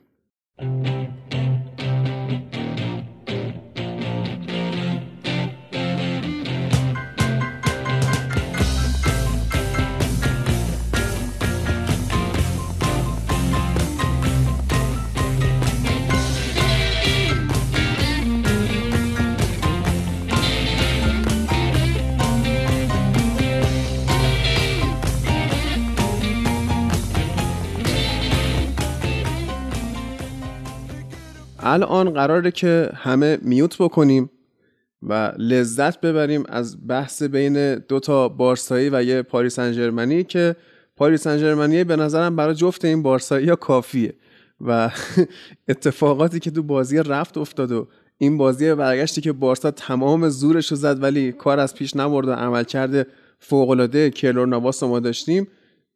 جا رو باز می‌کنه که به امیر محمد درود بفرستیم و خودش شروع کنه به عنوان تیم برنده تا برسیم به سراغ امین و بعدش هم مازیار. سلام می‌کنم هادی به تو و همه بچه ها و همه شنونده فوتبال. و امیدوارم که حالتون خوب باشه. بازی که این هفته دیدیم در Champions League و تصاویری که PSG تو پاریس ثبت کرد در برابر بارسلونا خیلی بازی خسته کننده ای بود. به نظر من بازی نبودش که انتظارش رو داشتیم. یعنی نه پاریس انجرمن بازی خیلی خوبی رو ارائه داد. از اون حملاتی که تو بازی رفت دیدیم خبری نبود و بارسلونا هم با اینکه خیلی جلو کشیده بود و دیگه عملا چیزی بر دست نداشتن و اومده بودن که هر چیزی که در واقع دارن هر کارتی که دارن رو بازی کنن و رو بیان ولی متاسفانه یا خوشبختانه به نظر من هستن. بارسلونا یک بازی بسیار بهتر بگیم بدون پایان خوب رو ارائه داد. ضربه هاشون کافی نبود. و در نهایت با یه گل خیلی دیدنی فقط از سمت لیونل مسی موفق شدن که یه تساوی کاملا بی اثر تو پاریس داشته باشن و در این حال که من فکر می‌کنم PSG می‌تونست خیلی بازی بهتری ارائه بده تو اون زمین خونگی خودش با اون همه حواشی که قبل بازی داشت هوادارهای پاریس سن جلوی هتل باشگاه کلی هتل در واقع بارسلونا خیلی سر کرده بودن شلوغ کرده بودن. ساعت پنج صبح روز مسابقه یه سری از هواداره PSG در واقع تو هتل یه اتاقی گرفته بودن همون هتلی که بارسلونا ساکن بوده و یک آتیشی در واقع درست کرده بودن که باعث شده بود هتل بریزه به هم. همه مسافرها و همه خدمه هر کی که تو هتل هست بیاد توی در واقع لابی و خیلی سعی کرده بودن تمرکز بارسلونا رو هم بزنن حتی تو جریان مسابقه صدای ترقه ها در واقع فشفشه که روشن کرده بودن میومد یه چیزی تو مایه های اتفاقی که یک سال پیش افتاد تو اولین روزایی که فوتبال بعد کرونا دوباره جون گرفته بود و پاریس سن ژرمن در برابر دورتموند تو پاریس تبدیل شد به یکی از اولین مسابقات بدون تماشاگر تو اروپا و اونجا هم هواداری پاریس سن ژرمن بیرون از ورزشگاه همه جمع شده بودن و از تیم محبوبش رو حمایت می‌کردن اون comeback ی هم که تو بازی رقم خورد. ولی من تصورم این هستش که بارسلونا این چیزی که ما از بارسلونا دیدیم تو این بازی این عمل کردی که واقعا میشه گفت اومده بودن برای اینکه بخوان حداقل قوی بازی بکنن حداقل شجاع بازی کنن و بعد بازی هم رونالد کومان گفته بودش که این بارسلونا رو باید بهش افتخار بکنیم با وجود همه این هایی که داره. چه این بازی شجاعانه در برابر پی اس جی ارائه داد که حداقل انتظار می‌رفت تو خونه خودش بتونه موفق باشه و برنده باشه اما خب این اتفاق رخ نداد. یک تصاوی البته بی اثر به دست اومد. مهمترین و تاثیرگذارترین بازیکن این بازی بدون هیچ شک و تردیدی کلور نواس هست که خودت هم بهش اشاره کردی. یکی از بهترین بازیکنهای پاریس سن است که از زمانی که به این باشگاه اومده و یه انتقال فوق‌العاده از رئال مادرید حداقل از سال 2011 که قطری وارد پاریس سن شدن و سرمایه گذاری کردن ما شاهد چنین دروازه‌بان مطمئن واقعا شجاع بیبدیل و واقعا میشه گفت معتمد نبودیم. یعنی اگه بخوایم از همون دوران نگاه بکنیم به در واقع سالواتور سیریگو کوین تراپ آلفونز آرئولا جانلوئیجی بوفون نیکولا دوشه مایک ماینان خیلی از نام هایی که الان ما میبینیمشون تو فوتبال اروپا هنوز حضور دارن ولی هیچ کدومشون به خوبی کیلور ناواس نبودن. کیلور ناواس تو بازی در برابر بارسلونا تو پارک دو پرنس نه تا save کرده یک آمار خیره کننده و واقعا به تنهایی وزنه اصلی پی اس جی بود. تو مواقعی که پاریس خط حملش ضعیف کار می‌کرد و این خط دفاع بود که باید تلاش می‌کرد که از گل خوردن جلوگیری بکنه. در نهایت این کیلور ناواس بود که توپا رو مدیریت می‌کرد. تصور من این هستش واقعا اگه دروازه‌بان بجز ناواس مثلا دروازه‌بانی در سطح یکی مثل مثلا بوفون که خیلی باش خاطرات بدی هم داریم تو پارک دو پرنس و با اون همه ادعا و کبکبه و اسمی که در کرده یه توپ عادی بازیکنان منچستر رو هم نمی‌تونه save بکنه. این کیلور ناواسه که می‌تونه به نظر من به جرات میگم بهترین دروازه‌بان های تاریخ دست کم در قرن 21 باشه به واسطه اینکه خیلی تلاش کرده تو رئال مادرید فوق بوده. ولی متاسفانه بهش اونطور که باید شاید هم پرداخته نشده و شایسته در واقع ستایش های بیشتری هم هست. ماریتسیو پوچتینو هم بعد بازی گفته بود. گفته بود که نواس که از بهترین دروازه‌بان های تاریخ و یکی از بهترین دروازه‌بان حال حاضر جهانه و ما باید به افتخار کنیم. این اتفاق در حالی میفته که یه سری شایعات رو مطرح می‌کنن که ممکنه هیوگو لوریس دروازه‌بان تاتنهام که سابقه همکاری با پوچتینو رو هم داره به پاریس سن بیاد و از اونجایی که چیزی تا پایان قراردادش نمونده این انتقال می‌تونه قیمتش هم پایین باشه یا حتی دوناروما که هنوز وضعیت تمدید قراردادش با میلان مشخص نیست. اما من تصور نمی‌کنم که هیچ کدوم از اینا قرار باشه که جایگزین و جانشین ناواس بشن دست کم تا یکی دو سال آینده پی اس جی به عنوان دروازه‌بان اصلیش به ناواس اعتقاد داره و باید باش ادامه بده به دلیل اینکه دروازه‌بان مطمئنیه. وقتی شما یک پروژه رو آغاز می‌کنید یه ترکیبی رو ایجاد می‌کنید پاریس همیشه توی تقریبا ده سال گذشته تو پست های مختلف یه تعدادی از بهترین بازیکنهای دنیا رو در اون time سعی کرده جذب کنه اما همیشه تو داشتن یک دروازه‌بان مطمئن ضعیف کار کرده. در حالی که مثلا ما زلاتان ابراهیموویچ نیمار امباپه وراتی دنی آلوز مکسول تیاگو سیلوا. خیلی نام های بزرگ رو تو این تیم دیدیم ولی دروازه‌بان خوبی مثل نواس الان واقعا مهمتر. دستاوردی بوده که دست کم لئوناردو از زمان بازگشتش به پاریس سن برای تیم داشته و واقعا همه حرکاتی که تو زمین انجام میده کاملا مطمئنه. چون خیلی از دروازه‌بانا هستن. من اگه بخوام یه مثالیش که شخصا خیلی منو اذیت می‌کنه بزنم حسینی هستش دروازه‌بان استقلال که این بازیکن وقتی اصلا توپ رو می‌گیره دستش تو استرس می‌گیرد از این دروازه‌بانا تو سطح فوتبال اروپا و کلا دنیا هم زیاد داریم. ولی نواس به اعتقاد من یک دروازه‌بان مطمئن از اونایی که کم میبینیمش تو فوتبال دنیا و یه آدمی هستش که می‌دونی وقتی توپ میاد سمتش ترسی نداری از این که بخوای نگران باشی اشتباهی انجام بده. پاریس سن دست کم از زمان سالواتور سیریگو به این سمت دروازه‌بانی در این سطح نداشته. دروازه‌بان واقعا کامل. یعنی سالواتور سیریگو هم با اینکه دروازه‌بان خوبی بود مقدار بعضی وقت تو پرش ها اشتباه می‌کرد ولی هیچ کدومشون به اندازه ناواس خوب نبودن و ما داریم ارزش و ویژگی های مثبت این گلر بی‌نظیر رو می‌بینیم تو این بازی. من یه خط بیام جلوتر بریم سراغ خط دفاعی پی اس که تو این بازی یک مقدار پر اشتباه بهتره بگیم ظاهر شد. انتظار میرفتش که پاریس بتونه بیشتر از اینها تو خط دفاع در بارسلونا رو اذیت بکنه. فرارهایی که عثمان دمبله داشت یه مقدار به خصوص از جناح در نیمه اول موقعیت هایی رو رقم می‌زد که شاید یه بازیکن با کیفیت تر بود می‌تونست از اونها گل هم بسازه. مشکل اصلی اس در این مقطع از فصل که این باعث میشه که در این جایگاه ها هم بیشتر ضرر ببینن در واقع اون ناهماهنگی هست که هنوز بین full back ها وجود داره. من قبلا هم گفتم توی دوران توماس توخل full back ها اهمیت بیشتری در بازی سازی و کلا حمله پی اس جی داشتن. برای همین هم بودش که در واقع خوان برنارد یکی از میشه گفت فول بک های خوبه فوتبال اروپا تا قبل از این مسئولیتی که گریبانش رو بگیره و الان حدود 6 ماهی هستش که از فوتبال قایبه اومده بود و قرار بود که به تیم توخل کمک بکنه که بتونه در حملات به ویژه بیشتر خلاقیت به خرج بدن و برنات واقعا همیشه تاثیرگذار بود. در برابرش الان ما باید به این دورانی نگاه بکنیم که حالا لاوین کورزاوا یک full back ی که به جرات میشه گفت حتی در level full back های درجه دوی فوتبال اروپا به نظر من قرار نمی‌گیره. یعنی از زمانی که با یک انتقال نسبتا گرون 25 میلیون یورویی از موناکو به پی اس اومد تا همین الان ما واقعا چیز خاصی از لاوین کورزاوا ندیدیم. به جز اینکه من یه چند تا آمار جالب بهش بگم. بعد از زلاتان دومین بازیکن تاریخ پی اس بوده که تو Champions League هتریک کرده و به طور کلی بازیکنیه که توی حمله خیلی قوی تر ظاهر میشه تا دفاع.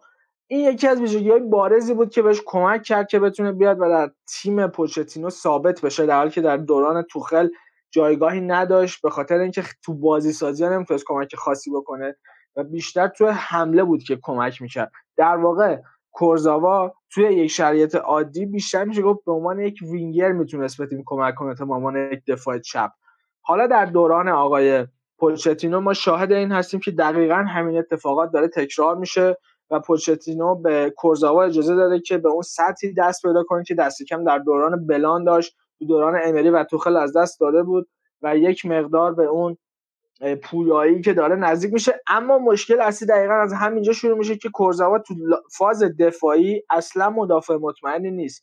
و هم تو بازی رفت و هم تو بازی بعدیش ما دیدیم که به خصوص بازی رفت سری اشتباهات فردی داشت که در نهایت به اشتباهات تیمی منجر می‌شد و تو بازی برگشت هم شرایط تقریبا به همین صورت بود. اما تو بازی سازی ها و تو هجوم و حمله کورزاوا همیشه تو پی اس جی تاثیرگذار بوده. از نقش کورزاوا که عبورکاری می‌رسیم به زوج تاثیرگذار مارکینیوش و کیمپمبه که خیلی تصور می‌کردم با جدایی تییاگو سیلوا از پی اس در تابستون خیلی تیم تحت فشار قرار بگیره و این دوتا بازیکن نتونن به یک ترکیب موفق تبدیل بشن. خوشبختانه تا اینجای فصل مارکینیوش و کیمپمبه به عنوان زوج جدید خط دفاعی پاریس خوب بودن تو یکی از مهمترین و جذابترین صحنه‌های بازی با بارسلونا دیدیم که خیلی خوب تونستن در برابر مسی و خط حمله بارسلونا ایستادگی کنن توپ رو مدیریت بکنن و از اون منطقه در واقع توپ خارج بشه. اما یکی از بازیکنهایی که این روزا داره تو پی خیلی خوب کار می‌کنه و متاسفانه تاثیرش دیده نمیشه به نظر من الساندرو فلورنزی هستش که اتفاقا چند روز پیش هم تولدش بود و سی ساله شد. فلورنزی سالها توی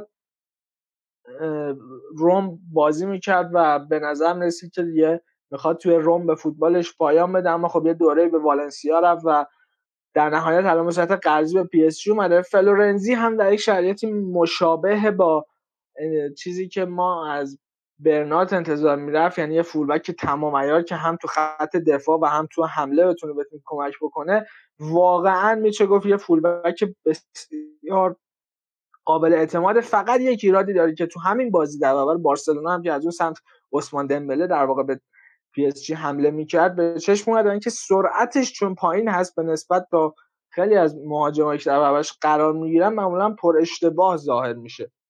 اما این به معنی نیستش که حالا پی اس نمی‌تونه روش حساب باز بکنه.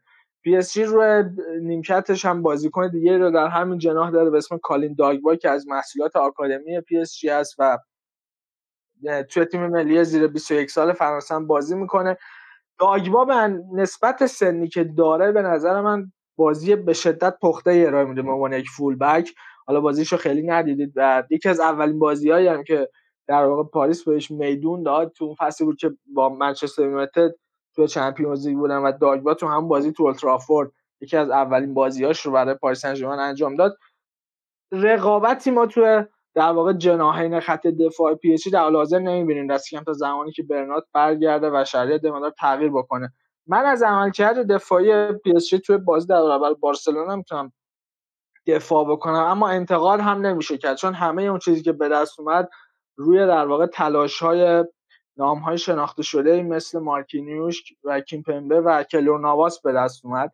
یک لاین جلوتر اگه بخوایم بریم ما ترکیبی رو می‌دیدیم که شخصا برای من عجیب بود. یعنی اینکه ما یک ترکیبی در خط میانی پی داشتیم که من انتظار نداشتم چنین چیزی از مائوریتسیو پوچتینو ببینم اما در کمال تعجب به دست اومد و اون همین بود که مارکو وراتی رو در پست شماره ده قرار داده بود.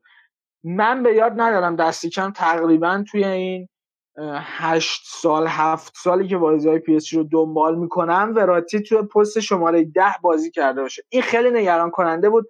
توی پیجایی که توی توییتر تو شبکه های اجتماعی هست از در واقع پی اس جی خیلی از هواداره فرانسوی انتقاد کرده بودن نگران بودن از بابت اینکه اینکه مارکو وراتی رو قرار داده تو پست شماره ده. می‌تونه یادآور اون بازی عجیب لورن بلان در دوران بازیش با منچستر سیتی باشه اون فصلی که در واقع زلاتان یه پنالتی رو در برابر جو هارت از دست داد و پاریس در شرایطی که به نظر نمی‌رسید واقعا نتونه از پس منچستر سیتی بر اون بازی رو واگذار کرد. اما خوشبختانه وراتی و لیاندرو پارادس و ادریسا گانا گی به عنوان مثلث خط میانی پی تو این بازی خیلی خوب تونستن فضا رو مدیریت بکنن.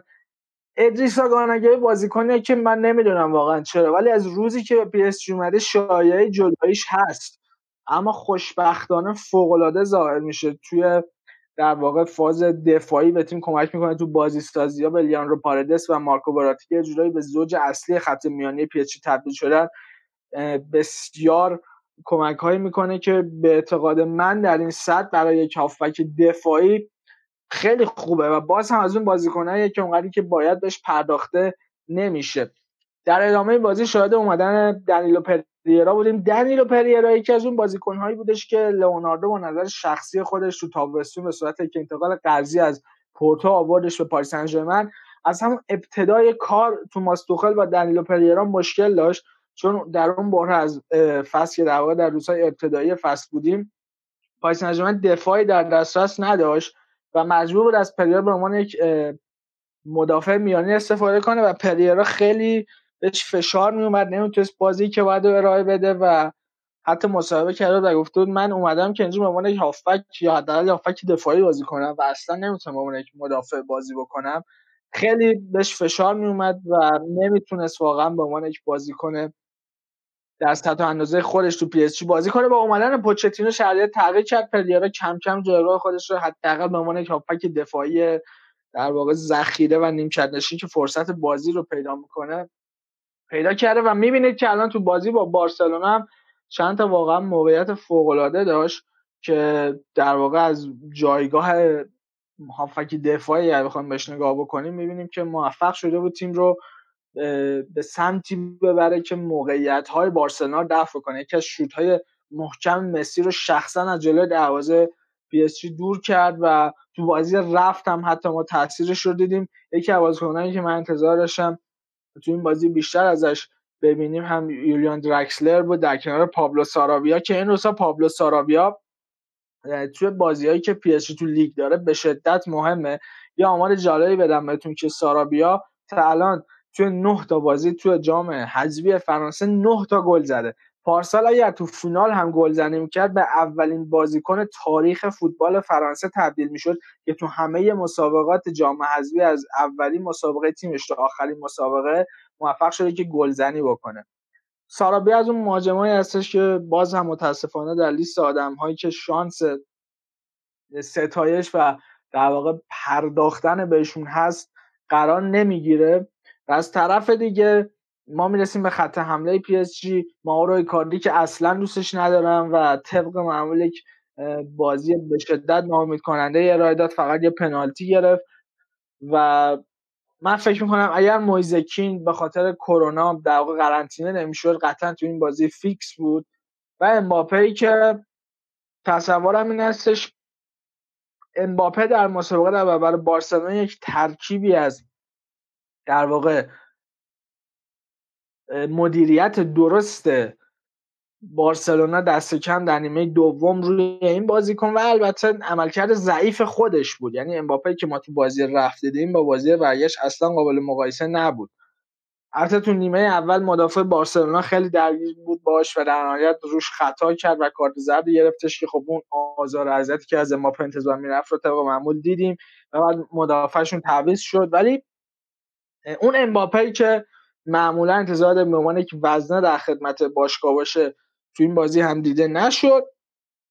آنخل ماریا هم که تو این بازی فرصت در واقع هنرنمایی دوباره برای پی رو پیدا کرد و روز گذشته هم قراردادش رو تمدید کرده برای یک فصل دیگه که البته بعدی تو قراردادش هست که بهش اجازه میده تا سال 2023 تو پی اس بمونه.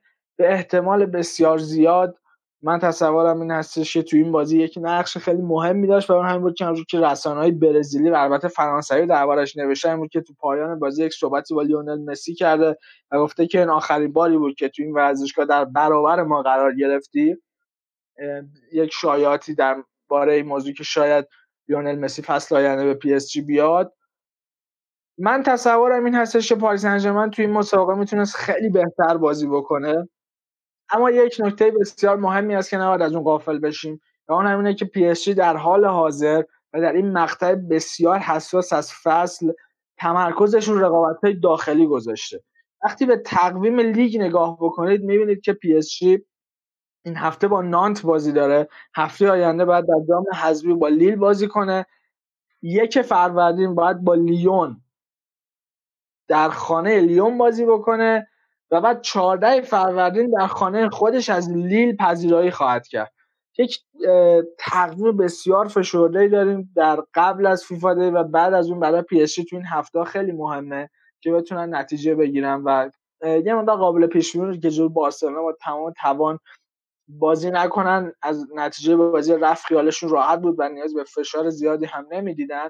تو هفته های بعد از اون هم که پی اس باید با استراسبورگ و سنت اتین و متس و لانس که اولین شکست فصل رو تو هفته اول داشتن با لانس بازی بکنه و هفته آخر به مصاف استاد رنس بره که اون هم می‌تونه رقیب سختی باشه. اما به حال چیزی که مشخصه اینه که پی اس در یک ماه آینده سه تا بازی سخت لیگ داره.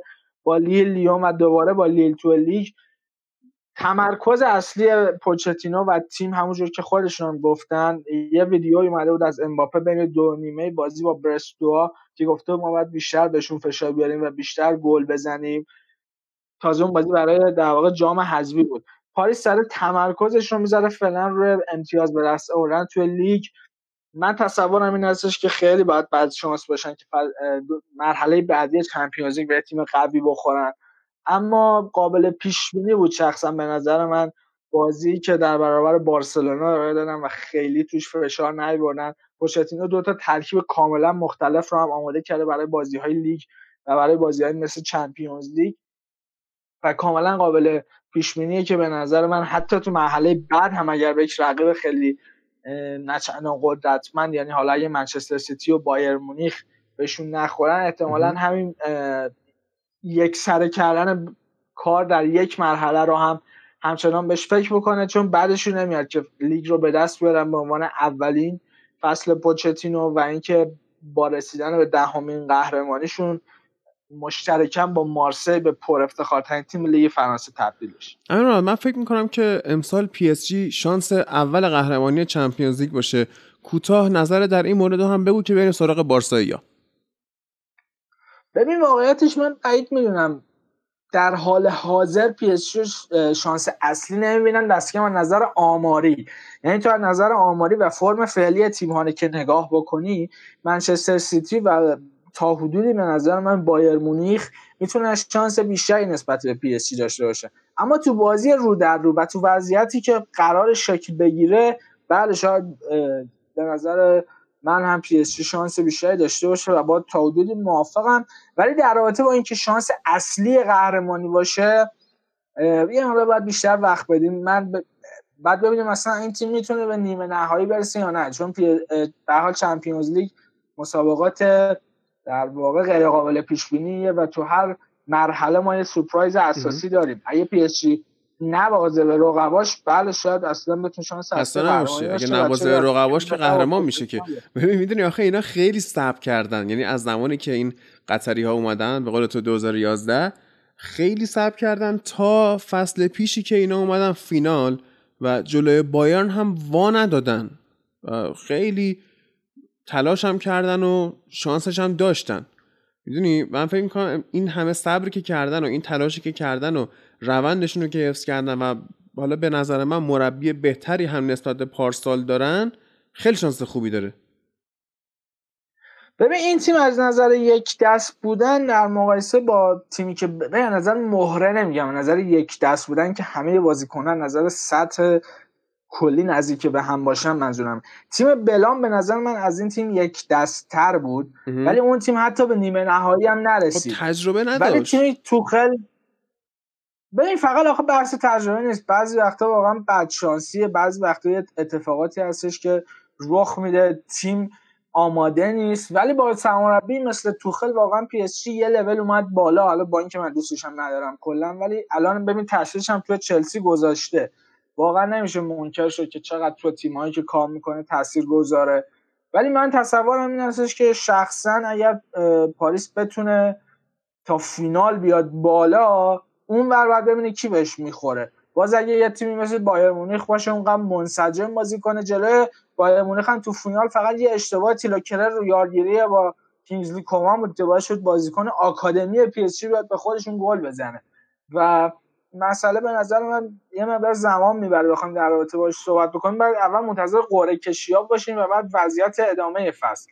اما یه چیزی رو بگم اینجا. تصورم این هستش که پاریس سن دست کم تا زمانی که تو چمپیونز لیگ با یه وقای گردن کلوپ مواجه نشه تمرکزش رو روی لیگ نگه میداره و البته جام حذفی درست خب امین درود بر تو مجددا و بگو که این بارسا رو چطور می‌بینی؟ اول که بازی رو صحبت کن در موردش و بعد اینکه این صحبت هایی که ما کردیم اینکه بارسا در مسیر درست قرار داره و کمان داره باعث بهبود این تیم میشه یا تاکتیک هایی که این دو هفته اخیر مازیار در مورد صحبت کرده کلا نظر چیه و بعد از مدت ها هم دیگه خوش اومدی؟ هرچند بحث قبلی پا برهنه ولی الان دیگه حالا به طور رسمی.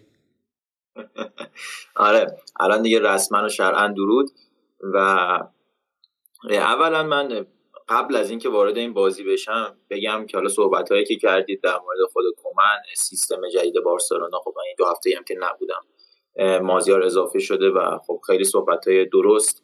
و تحلیل های درستی که تو مازیار ارائه دادید کاملا درسته. بارسا توی این مسیری که قرار گرفته و با این انتخاباتی که صورت گرفته ترکیب هایی که کمان ارائه میده و سیستمی که داره جلو میره به نظرم قراره که اتفاقاتی ببینیم و حالا از اواخر این فصل اگه اتلتیکو خوب بلغزه که از همین فصل خبرایی هست اگر نه که از فصل آینده می‌تونیم بازی قشنگی رو ببینیم. و اما در مورد حالا همین بازی من بخوام ورود بکنم به بحثش چون امیر محمد بیشتر به بحث پی اس جی پرداخت. ببین این بازی کلا بارسا آمده بود که دار و ندارش و همونجوری که گفت همه کارتاش رو رو بکنه. اما متاسفانه ما تو کارتامون دمبله رو داشتیم. خب سخت جوکر بود. تو ورقا جوکر بود. آره. تو خودت درک می‌کنی. دستت باشه باختی. چون اصلا شما به لطف یه فرانسوی از همین جام کنار رفت این دستت باشه اشتباه بر زدی. و دیگه اینا رو من نمی‌دونم توی حالا نمیشه گفت اینجا فضاش نیست. اما نشد که بشه اونجوری که باید می‌شد. یعنی آمار بازی رو که نگاه می‌کنی پی اس جی در حد لوانته بازی کرد انصافا. یعنی نواس در حد یه آیتور فرناندز بارسا به لوانته هم میبازه خب دیگه. یعنی از اون برم بخواین خب ببین نه بارسا به لوانته نمیبازه. بارسا به دمبله میبازه. به لانگله میبازه. این این مشکلیه که هست. من اگه به پی اس جی مرحله اول مشترک تو بود. چی؟ توی لانگله و دمبله؟ آره. فرانسوی ان دیگه. آره. آره. همینه دیگه. اصلا کلا بازرگانی با ایلیا. درست؟ همین جامعه یه مسئله رو بگم. من نمی‌دونم چرا فرانسوی رو فکر می‌کنیم مثلا همشون اینجوری الان توی خود پی اس جی کیمپمبه است امباپه است همه اینا دارن خیلی خوب بازی می‌کنن. که میری از یه دونه میوه فروشی جنس بد می‌خره به معنی نیست که همه میوهاش بد باشن.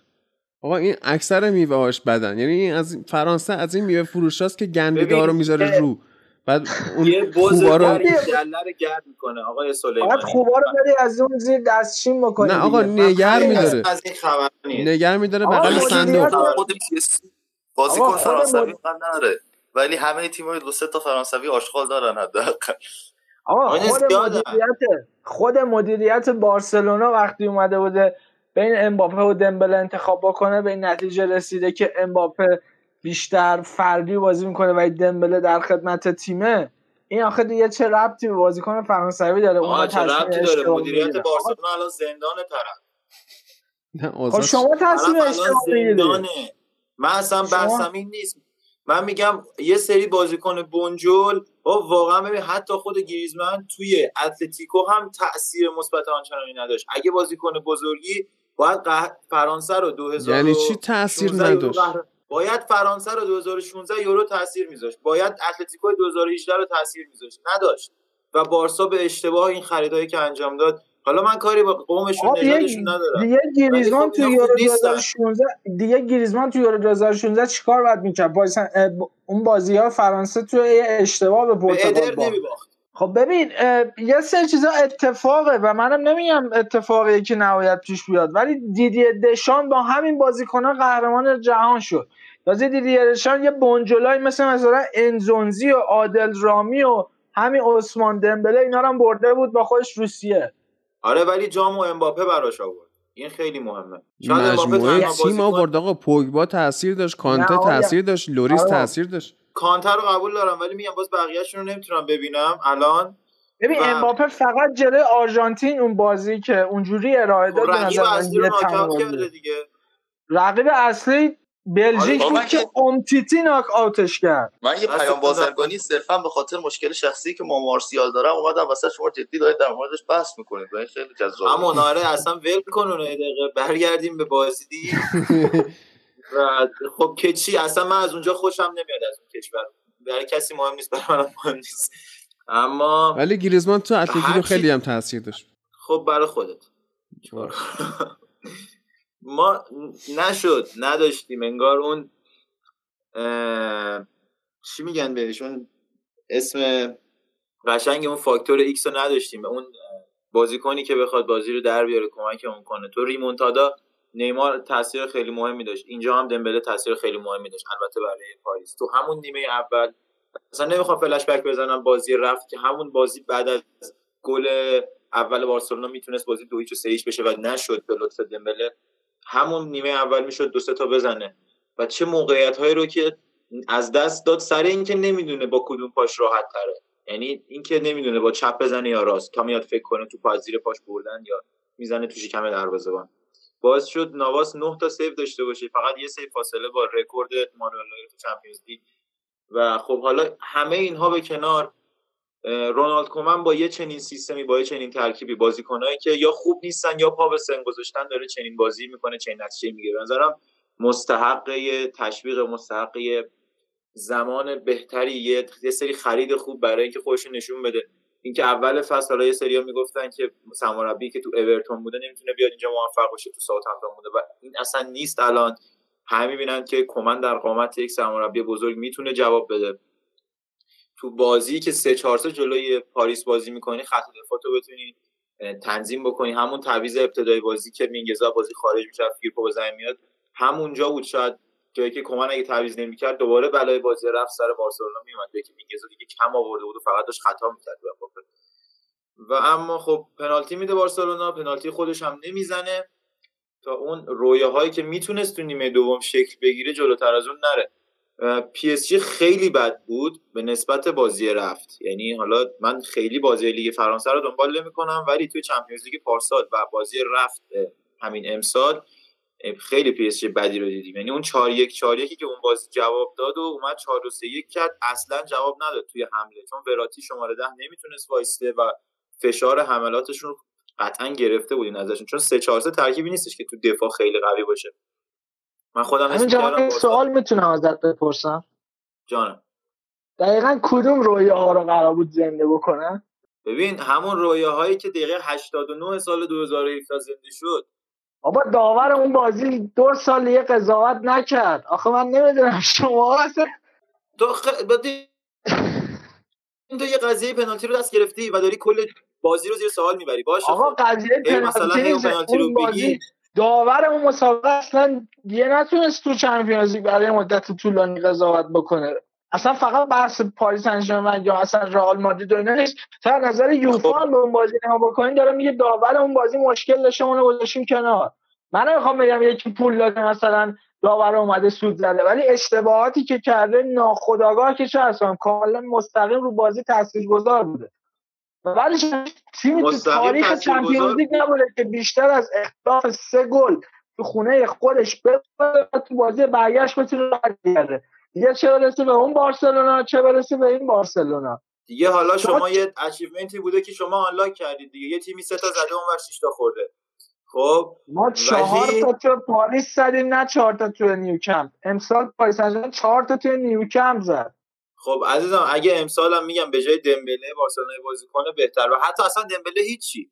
یه سری شما شرایط بهتری. بخوای بگی داور مثلث MSN هم داشت واقعا نمی‌تونستید چهار تایی که نیو کمپ خودی تو پاریس جبران بکنید چرا نتونم؟ من وقتی با دمبله و گریزمن می‌تونم روی دروازه تیمی مثل پاریس خطری به طوری ایجاد بکنم که گلرش 9 تا سیو داشته باشه وقتی MSN داشته باشی یه تا یه نفر گل زنون جلو داشته باشی می‌تونی یه کاری کنی اون تیمون جلو به قشنگ زمین صفر بخوره.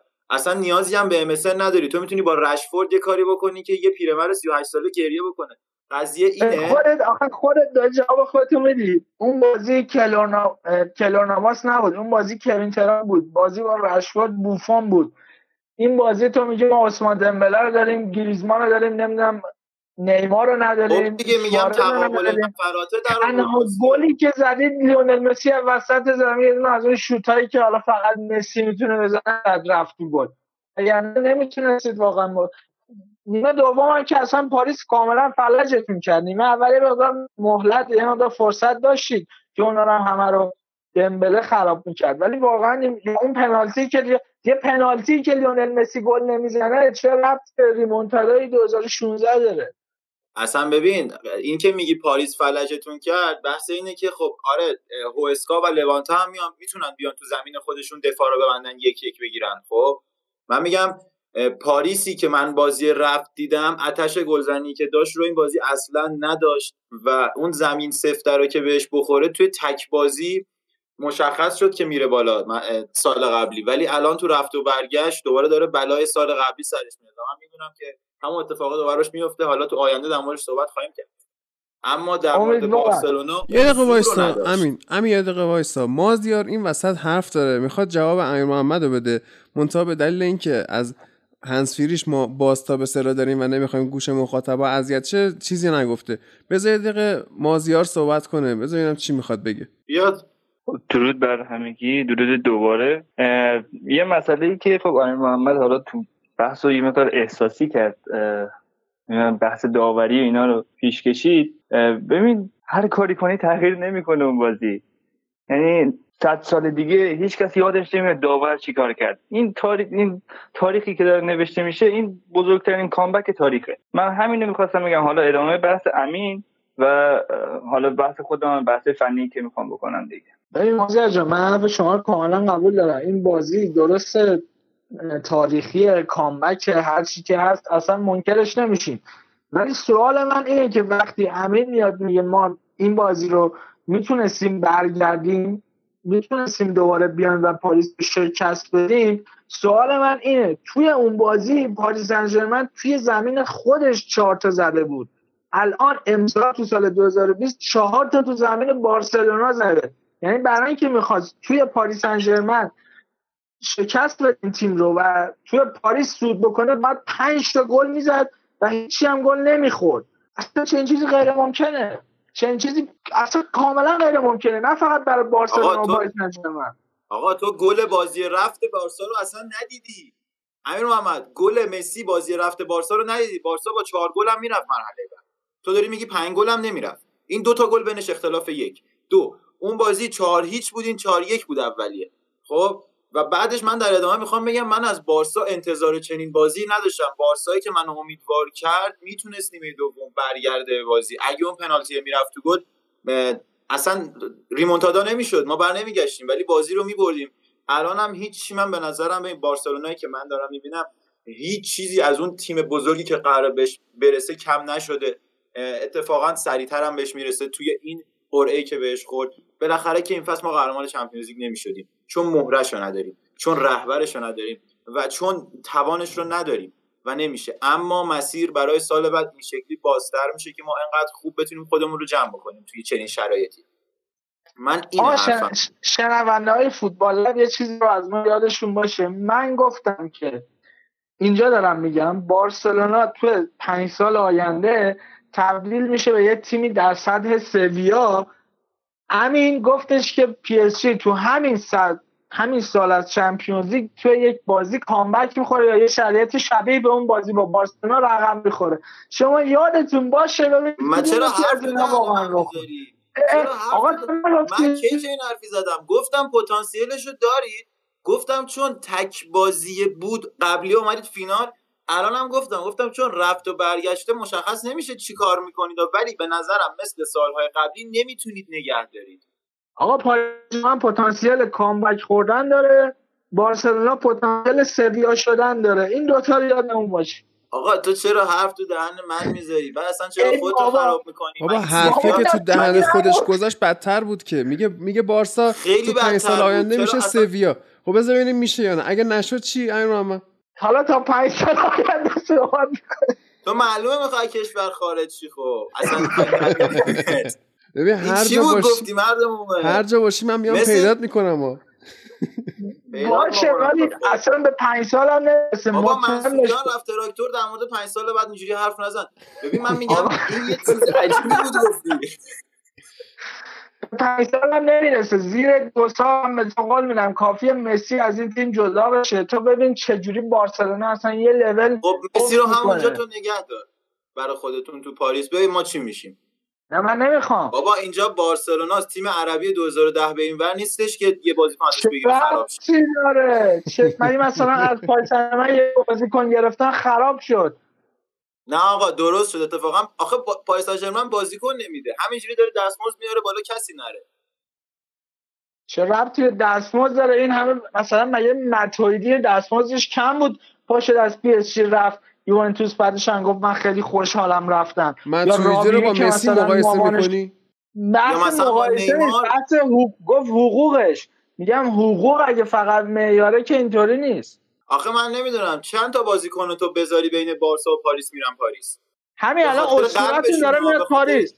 به ندای قلبشون رو گوش می‌کنن میرن پاریس. بابا یکم چیز داره بابا ندای قلب دیگه چیه؟ آخه من نمی‌فهمم. یارو بازیکن بازیکن رئال مادرید بود. یارو ندای قلبش مثلا گوش کرد مثلا رفت یوونتوس یا مثلا بازیکن بارسلونا بود. ندای قلبش گوش کرد رفت رئال مادرید.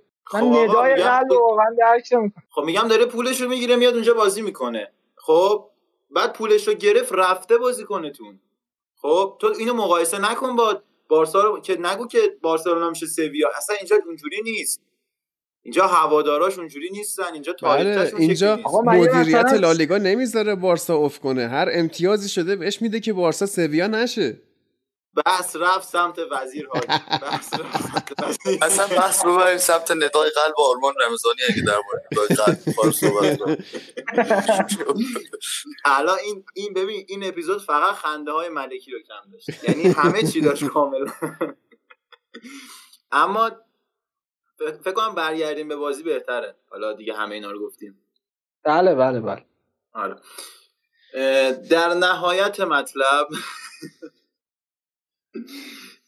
خنده های ملکی هم اومد دیگه اون پای آره. خوب بود. بارسا اگر نتیجه اون پنج اون بالا رو نبینی اون پنج دوه رو اون شکلی که باید و شاید بازی رو دیده باشی به نظرم می‌تونی بارسا امیدوار باشی. اگر لاپورتا بتونه یک دفاع خوب به این ترکیب اضافه بکنه که لانگله از ترکیب خارج بشه یا یک بازیکنی که دو تا پا حداقل داشته باشه که بتونیم دمبله چهار پا از ترکیب خارج بکنیم به نظرم سال بعدی ما می‌تونیم. تیم خوبی داشته باشیم و درست. من من بگم. بگو کیارش یه چیزی من خیلی خواستم دخالت نکنم تو بحث بارسلونا و مخصوصا پی اس شون با جفتشون یه سری مشکلات خیلی عمیقی من دارم. منتها این بازی رو من احساس می‌کنم خیلی دیگه خوش گذشته بهتون. این با این بازی که من پوچتینو دیدم واقعا اصلا تمام مشکلات ایدئولوژیک من با این بشر زنده کرد. یعنی این بازی که من دیدم یعنی حتی چی میگن فشار حملات بخوره تو سرشون مید بلاک هم نتونست تو بنده پوچتینو همونو من 72 میگم درصد اشتباه شایسته نکنم اینقدر مالکیت داده بود بارسلونا؟ 72 درصد مالکیت داد تو بارسلونا نه پرس می‌کرد نه دوندگی می‌کرد نه مثلا حتی تو 3 4 3 شما یا مثلا می‌تونید مناطق واید بازی رو ببندید که وسط زمین بارسا وقت شماره 10 نداره. دو تا شماره 8 آزاد نداره خب خیلی راحت تر میشه. یا مثلا شما مناطق wide overload بکنید یا حالا مثلا وسط زمین رو. هیچ کاری نکرد. یعنی قشنگ اونجا دراز کشیده بود منتظر بود فقط سوتو بزنن پاشه بره خونه‌شون یعنی مرد بزرگ من فکر می‌کنم دیگه این اخلاقای گند تاتنهامشو گذاشته کنار الان تو PSG. من نمی‌دونم واقعا چه یعنی انقدر بازی ترسو انقدر بازی passive انقدر بیخود. مثلا نه دوندگی داشتیم پاریس. نه حتی تونست مثلا اون دمبله یه, یه حرکت خیلی زیبا داشت بارسلونا. گریزمن میومد تو half space یه دفاع رو می‌کشید سمت خودش دمبله اون پشت فرار می‌کرد. این موقعیت هایی که داد می‌زنید آقا دمبله خراب کرد دمبله خراب کرد پنج تا موقعیت حداقل همون شکلی ایجاد شد. یه نفر عقلش نرسید آقا بگه مثلا آقا گریزمان از پشت محوطه خیلی خطری نداره. یه هافبک دفاعی بره کاورش کنه. نه اصلا هافبک دفاعی هم نمی‌خواد. مثلا بذارید آزاد بمونه اونجا گزینه پاسش رو ببندید. همون 4 3 همینجوری گذاشته کی رو ببنده خب؟ این 4 2 3 1 به درد عمه من می‌خوره. آقا چی خب همون چه 4 2 دیگه 3 من 1 میگم این اصلا چه شایسته 4 این 2 3 1 تقدیر بود که هیچ کاری نکرد این پاریس. یعنی این پاریس نتونست ببنده بود. مثلا اون دو تا حالا شماره 10 یا وینگر چون 3 4 3 به 3 4 2 1 خیلی تبدیل میشه دیگه. اون دو تا بازیکنی که اصلا نتونست ببنده. یعنی مسی هم باز کارشو داشت می‌کرد. حالا خیلی نقش مهمی نداشت این بازی چون می‌خواستن از سرعت استفاده بکنن. یه دونه امباپه فقط کنار خط وسط زمین بود که دوباره عین بازی منچستر که حالا زمان توخل بود وینگراشون نه به لحاظ- دفاع هیچ خاصیتی نداشتن. پرس از بالا هم که نکردن. پرس تو نیمه خودشون هم نکردن. باز آقای پوچتینو یه حرکتی یاد گرفته بود از این آرژانتینیا همشون بلدن. بازیکن گیر میندازن بغل خط. بعد چون طرف پشتش مثلا خط طولی زمینه به عنوان یه دفاع اضافی عمل می‌کنه. سه نفری گزینه‌های پاسچوی بدن توپو می‌گیرن. اون کارم نتونستن بکنن یعنی اون کاری که آلبا و دست کردن این بازیو عملا دیوید بکام و رایان گیگز نمی‌کردن سال 99 یعنی اینقدر آزاد خیلی شیک رو. یعنی اصلا احساس نکنید الان این بازی مثلا توپ 70 درصد دستتون بوده الان دیگه مثلا خبری و دیگه سال بعد مثلا جهان به زانو قراره در بیاد جلو بارسا. این واقعا گند آقای پوچتینو بود در خیلی جهات حالا میگم باز امیر میگه که تمرکزشون رو لیگ و کلا انرژی نخواستن صرف کنن اینا. ولی خب اگه اونم در نه نظر بگیریم باز اصلا بارسا عملا داشت تمرین می‌کرد تو زمین. یعنی اصلا خبری به اون شکل نیست من نمی‌خوام بارسا رو باد کنم. بحث اینه که بحث اینه که میگم اگر که به این تیم ببین یه موقع است تو یه اغرب داری خب که نیششی کشیدی این داره تو خونت هم جوری الکی راه میره. خب این بارسایی که قبلا بوده همین بوده. یعنی تو این فقط داشت تو زمین راه می‌رفت پاس می‌داد. الان می‌بینی که به این اگه فضا بدی خب می‌تونه بهت ضربه بزنه می‌تونه قشنگ سرویس کنه اونور رو آسفالت کنه. و این توی با پروژه‌ای که بارسا اگه بخواد پیش بگیره با یه مهاجم با یه مهاجم خوب اضافه کردن می‌تونه تبدیل به یه تیم زهردار بشه. وقتی بتونه موقعیت رو خلق بکنه همون تک موقعیت دو موقعیت وارد دروازه بشه تموم شه. و همین مهمه. من میگم هیچ احمقی عذر می‌خوام از آقای پوچتینو که من انقدر هاش صحبت می‌کنم ولی هیچ انسان صفی نمیاد انقدر فضا رو بده دست شما توپو بده دست شما زمان رو بده دست شما خودش هم هیچ کاری نکنه ضد حمله یه دونه بزنه. تازه همون هم آقا سه تا دفاع بارسا تو 40 دقیقه اول سه تا کارت گرفتن. یعنی حتی این آدم خردش نداشت اخراجی حداقل بارسا بگیرم دیگه خط دفاعی که مین گوزا دیانگ و اون طرف اشتباه نکنم لانگله بود دیگه همون. درسته. این سه نفر رو وقتی نمی‌تونی مثلا ببندی مثلا یا پرسی بکنی یا تحت فشار یه سوتی از این سه تا نمی‌تونی بکشی بیرون دیگه بشه دردی می‌خوره اون پاریس آخه. اون 222 میلیونی که دادید به نیمار الان مصومه به جهنم اون 180 میلیون امباپه هم به کنار. یعنی حتی فقط یه دونه اون پولی که به نواس دادن به دردش خوردیم بازی. وگرنه منم اگه جای مثلا ادریس گانگی باز خوبشون بود. منم اگه جای درکس تو زمین بودم به عملکرد دفاعیم خیلی تفاوتی نمی‌کرد با ما تیمی که 20 درصد کلا مالکیت داشت دیگه همه حرفا رو گفت دیگه کیارش به نظر کیارش من همه حرفاتو قبول دارم ولی بازم میگم واقعا پاریس سن کاملا هم قبول دارم. تو این بازی خیلی ضعیف بود. ولی دلیل اصلیش این بود که واقعا اومده بودن که فقط یه 90 دقیقه رو بتونن پشت سر بذارن. می‌دونستم بارسلونا نمی‌تونه جلوشون کاری بکنه. و اینکه وراتی تو پست شماره ده هم بازی داد شخصا برای من خیلی عجیب بود. چون انتظار نداشتم هیچ وقت وراتی رو تو اون پست ببینم.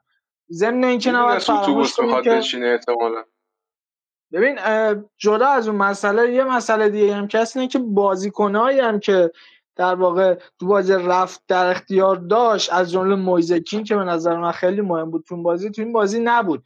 یا دیماریا آمادگی کامل نداشت که 90 دقیقه بازی کنه یا به سارابیا بازی نداد. ترکیبی از این دوتا به نظر من باعث شد این بازی را بره و یعنی این بازی اصلا در سطح بازیایی که حداقل منم تو لیگ از پوچتینو دیده بودم هیچ کدوم نبود. به استثنای بازی با لوریان. آره قطعا. خب در سطح پوچتینو نبود این بازی. یعنی بازی نبود که ما بگیم تیم پوچتینو همیشه همینن ولی خب مثلا این بود که این بازی اصلا انقدر افتضاح بود که اصلا هیچ کردی حالا کردیت تا یه حدی میشه داد. واقعا سیستم خوبی شده بود آقای کومن و روحیه خوبی هم داشت تیمش در اون 40 50 دقیقه اول.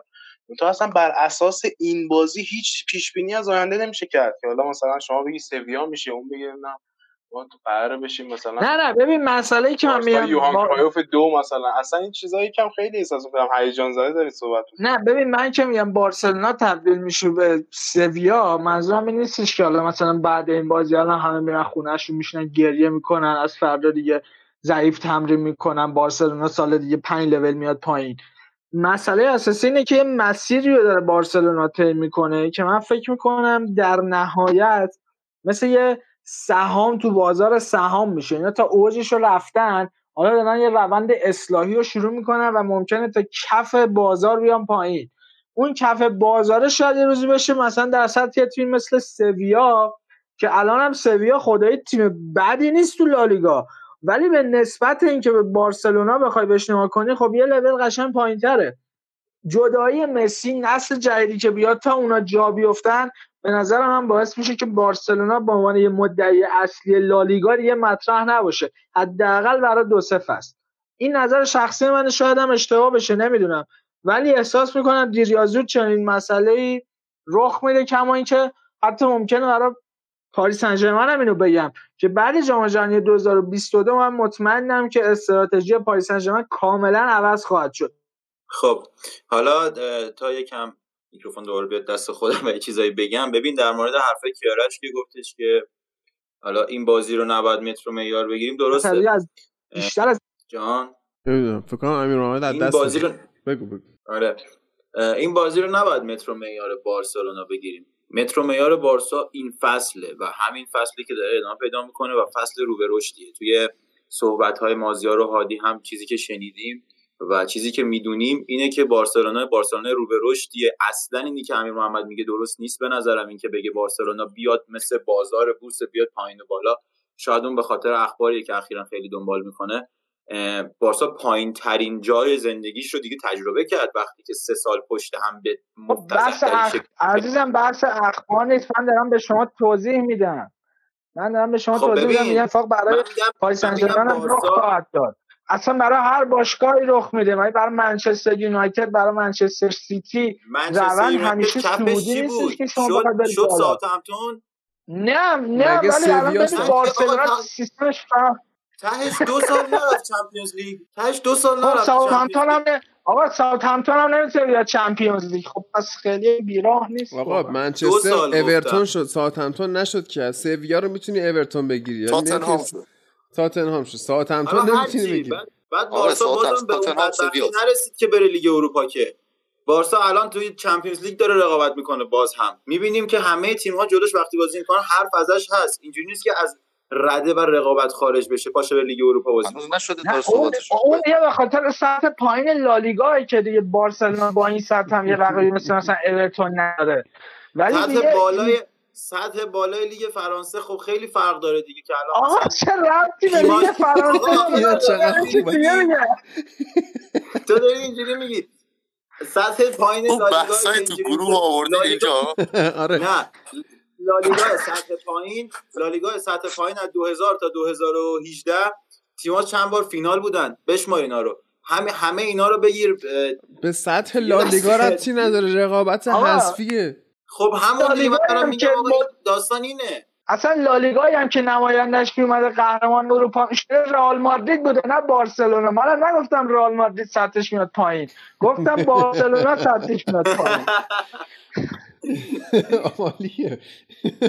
این چه بحثی آخه تو داری الان می‌کنی؟ من نمی‌فهمم. من اومدم اینجا بگم تو میای میگی لیگ فرانسه. سقوط می‌کنه؟ الان مثلا من بگم مارسی مارسی یه بار قهرمان شده و نشده. بابا من توییتر اینجا تو آقا من یه بنده بحث توی منم تویتری نیمار. کردم. من دارم به تو میگم که بارسلونا یه روندی رو شروع کرده داره نزول پیدا می‌کنه. نزولش تموم شده بارسلونا. من اینو می‌خوام بگم. اصلا نزولش نظر من تازه با رفتن مسی شروع میشه. یعنی شما تازه اونجا می‌بینید که چه تغییر بزرگی ایجاد میشه. حالا اینکه چهار تا جوون مبون آوردن دارن بهشون بازی میدن اونام خوب بازی می‌کنن به این معنی نیست که این روند همیشه ادامه داره. همه باشگاه هم چه مشکلی داشتن. تو وقت چند تا بازیکن کلیدی رو ازشون بگیری مهمترین بازیکن تیم رو ازشون بگیری قطعا تیم افت می‌کنه. اصلا مسئله خیلی فراتر از این صحبت هست که بگیم این یه نزول یک ساله رو ما پشت سر گذاشتیم یه از الان بعد همه چی سعودیه نه اینطوری نیست. اصلا چه این مسئله نیست. قرار نیست مسی برنامه اصلی تیم باشه قرار نیست مسی برنامه اصلی تیم باشه ولی تو نمی‌تونی این کار بکنی که وزنه بارسلوناست رهبر بارسلوناست تاثیرگذارترین بازیکن حال حاضر بارسلونا از نظر اسمی رسمی و تاکتیکی لیونل مسیه. همون خب گلتون جلوی پی اس جی رو هم لیونل مسی زد. خب ببین ولی ق- اون مسی که دو سه سال پیش می‌دیدی که تنها بازیکن بارسلونا تو زمین بود دیگه الان نیست. الان کنار خودش یه سری بازیکن داره. که اینا در عین حماقت دارن کمک می‌کنن و قرار بزرگ شن. اینا نسل جوون بارسان که قراره بیان بالاتر. تو مثلا اون موقعی که از بارسلونا بیا یه رونالدینیو رو بگیریم ای بارسا میمیره ای بارسا میفته آقا یه سری بازیکن کنارش رشد می‌کنه دیگه. همین من نگفتم که این بارسلونا اگه مسی ازش بره دیگه میره میمونه دست سویا. خب میگی سویا؟ لیگ اروپا. من میگم این بازیکن بره تا زمانی که بازیکنهای مثل آنسوفاتی و نمی‌دونم اون بازیکنهای دیگه مثل پدری و دست و اینا بخوان جا بیفتن یه سه چهار پیشرفت بکنن اگه واقعا هم بارسلونا می‌خواد بهشون زمان ببره یه دوره گذار تقریبا به نظر من سه تا چهار فصله میشه که این تو اون دوران بارسلونا و هوادارا شاید انتظاراتشون از تیم بیارن پایین و این باعث میشه که بارسلونا تبدیلش به تیم مثل مثلا سویا که تو مراحل حذفی چمپیونز خیلی راحت حذف میشه یا مثلا تو لیگ اروپا میره دنبال ماجراجوییاش اینم به این معنی نیستش که 10 ساله بارسلونا دیگه تیم بزرگی نیست یا تو این صد نیست. چون هادی هم گفت پتانسیلش رو داره ورزشگاهش رو داره برندش رو داره همه چیزش رو داره. همین که یه بخش عظیمی از تولید ناخالص داخلی اون ایالتی که داخلش هست از بارسلونا به دست میاد ما باید تا انتهای قضیه رو بریم. ولی باز هم امیر محمد من نمی‌تونم اون حرفتو قبول کنم که بارسا الان سه چهار سال تازه می‌خواد بره تو دوره گذار. میگم به نظرم بارسلونا باشگاهی که کفش این بوده که توی چمپیونز لیگ از لیورپول و روم کامک بخوره بایرن اینجوری ببازه. و الان دیگه کفتر از این نباید بره و نداره برش باید بیاد بالاتر و این دوره پایینش رو ازش گذر کرده. یواش یواش باید خودش رو جمع بکنه. اگه از این پایین تر بره دیگه به نظرم اون شرایطی که واسه بارسلونا دیگه نیست. یعنی اصلا اون تیم یه چیز عجیب تری میشه و اون اتفاق نمیفته. اصلا تو مخیله من که نمی که بارسا بخواد یه تیمی بشه که تو لیگ اروپا ماجراجویی بکنه. اصلا چیز عجیبیه واسه هر هواداری تو فوتبال. فقط همین و حرف آخر این که بارسلونا با وجود این تصاوی امیدوار کننده و یکم حالا چی میگن بهش تونست افت و حیای خودش رو حفظ بکنه یه جورایی. و مثل سالهای قبلی اون بلاها سرش نیاد تونست یکم خودش رو جمع جور بکنه کمان یکم شرایط رو برای لالیگا بهتر بکنه. چون مشخص بود از دور رفت مشخص بود که بارسلونا حذف شده است. ولی خب الان به نظرم یکم شرایط برای بارسا قرار بهتر از اینها هم بشه. خب انتخابات هم انجام شده رئیس خوب هم اومده و نگاه ها به سمت جلو دیگه.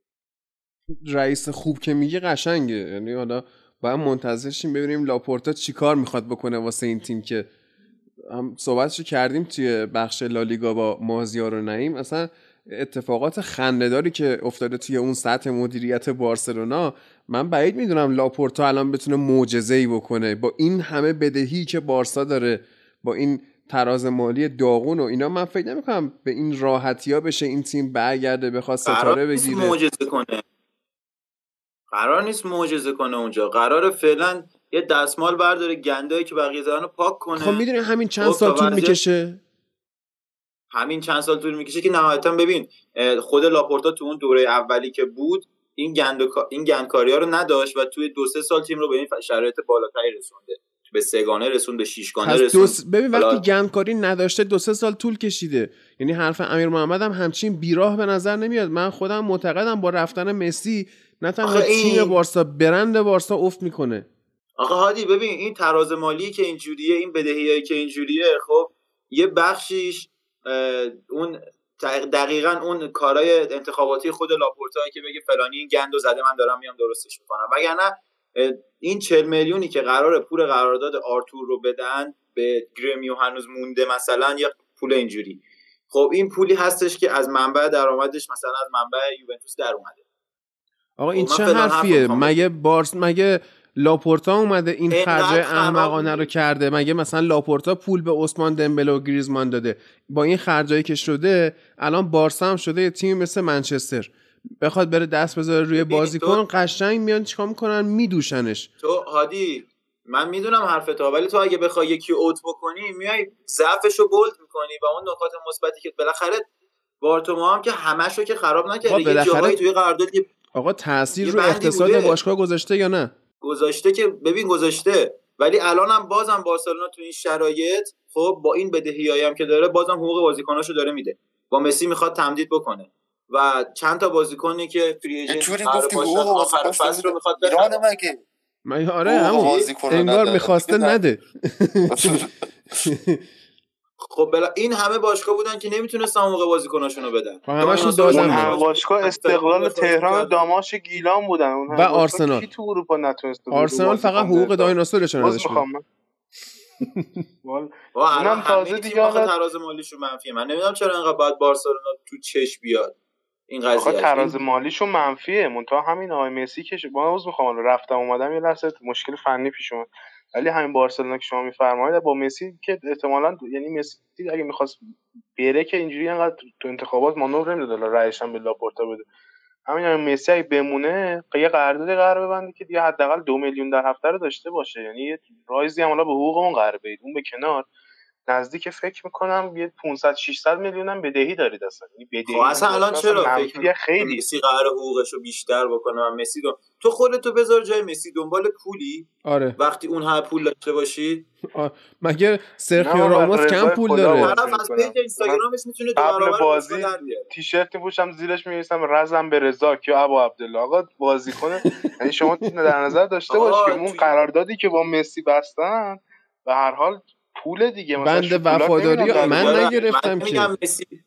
من نمیگم طرف داره با بوس بازی می‌کنه. من حرفم این نیست. ولی ببین مسئله اینجاست که مسئله اینجاست که نمی‌خواد بیاد بگه قرارداد منو ده برابر کنید بمونم.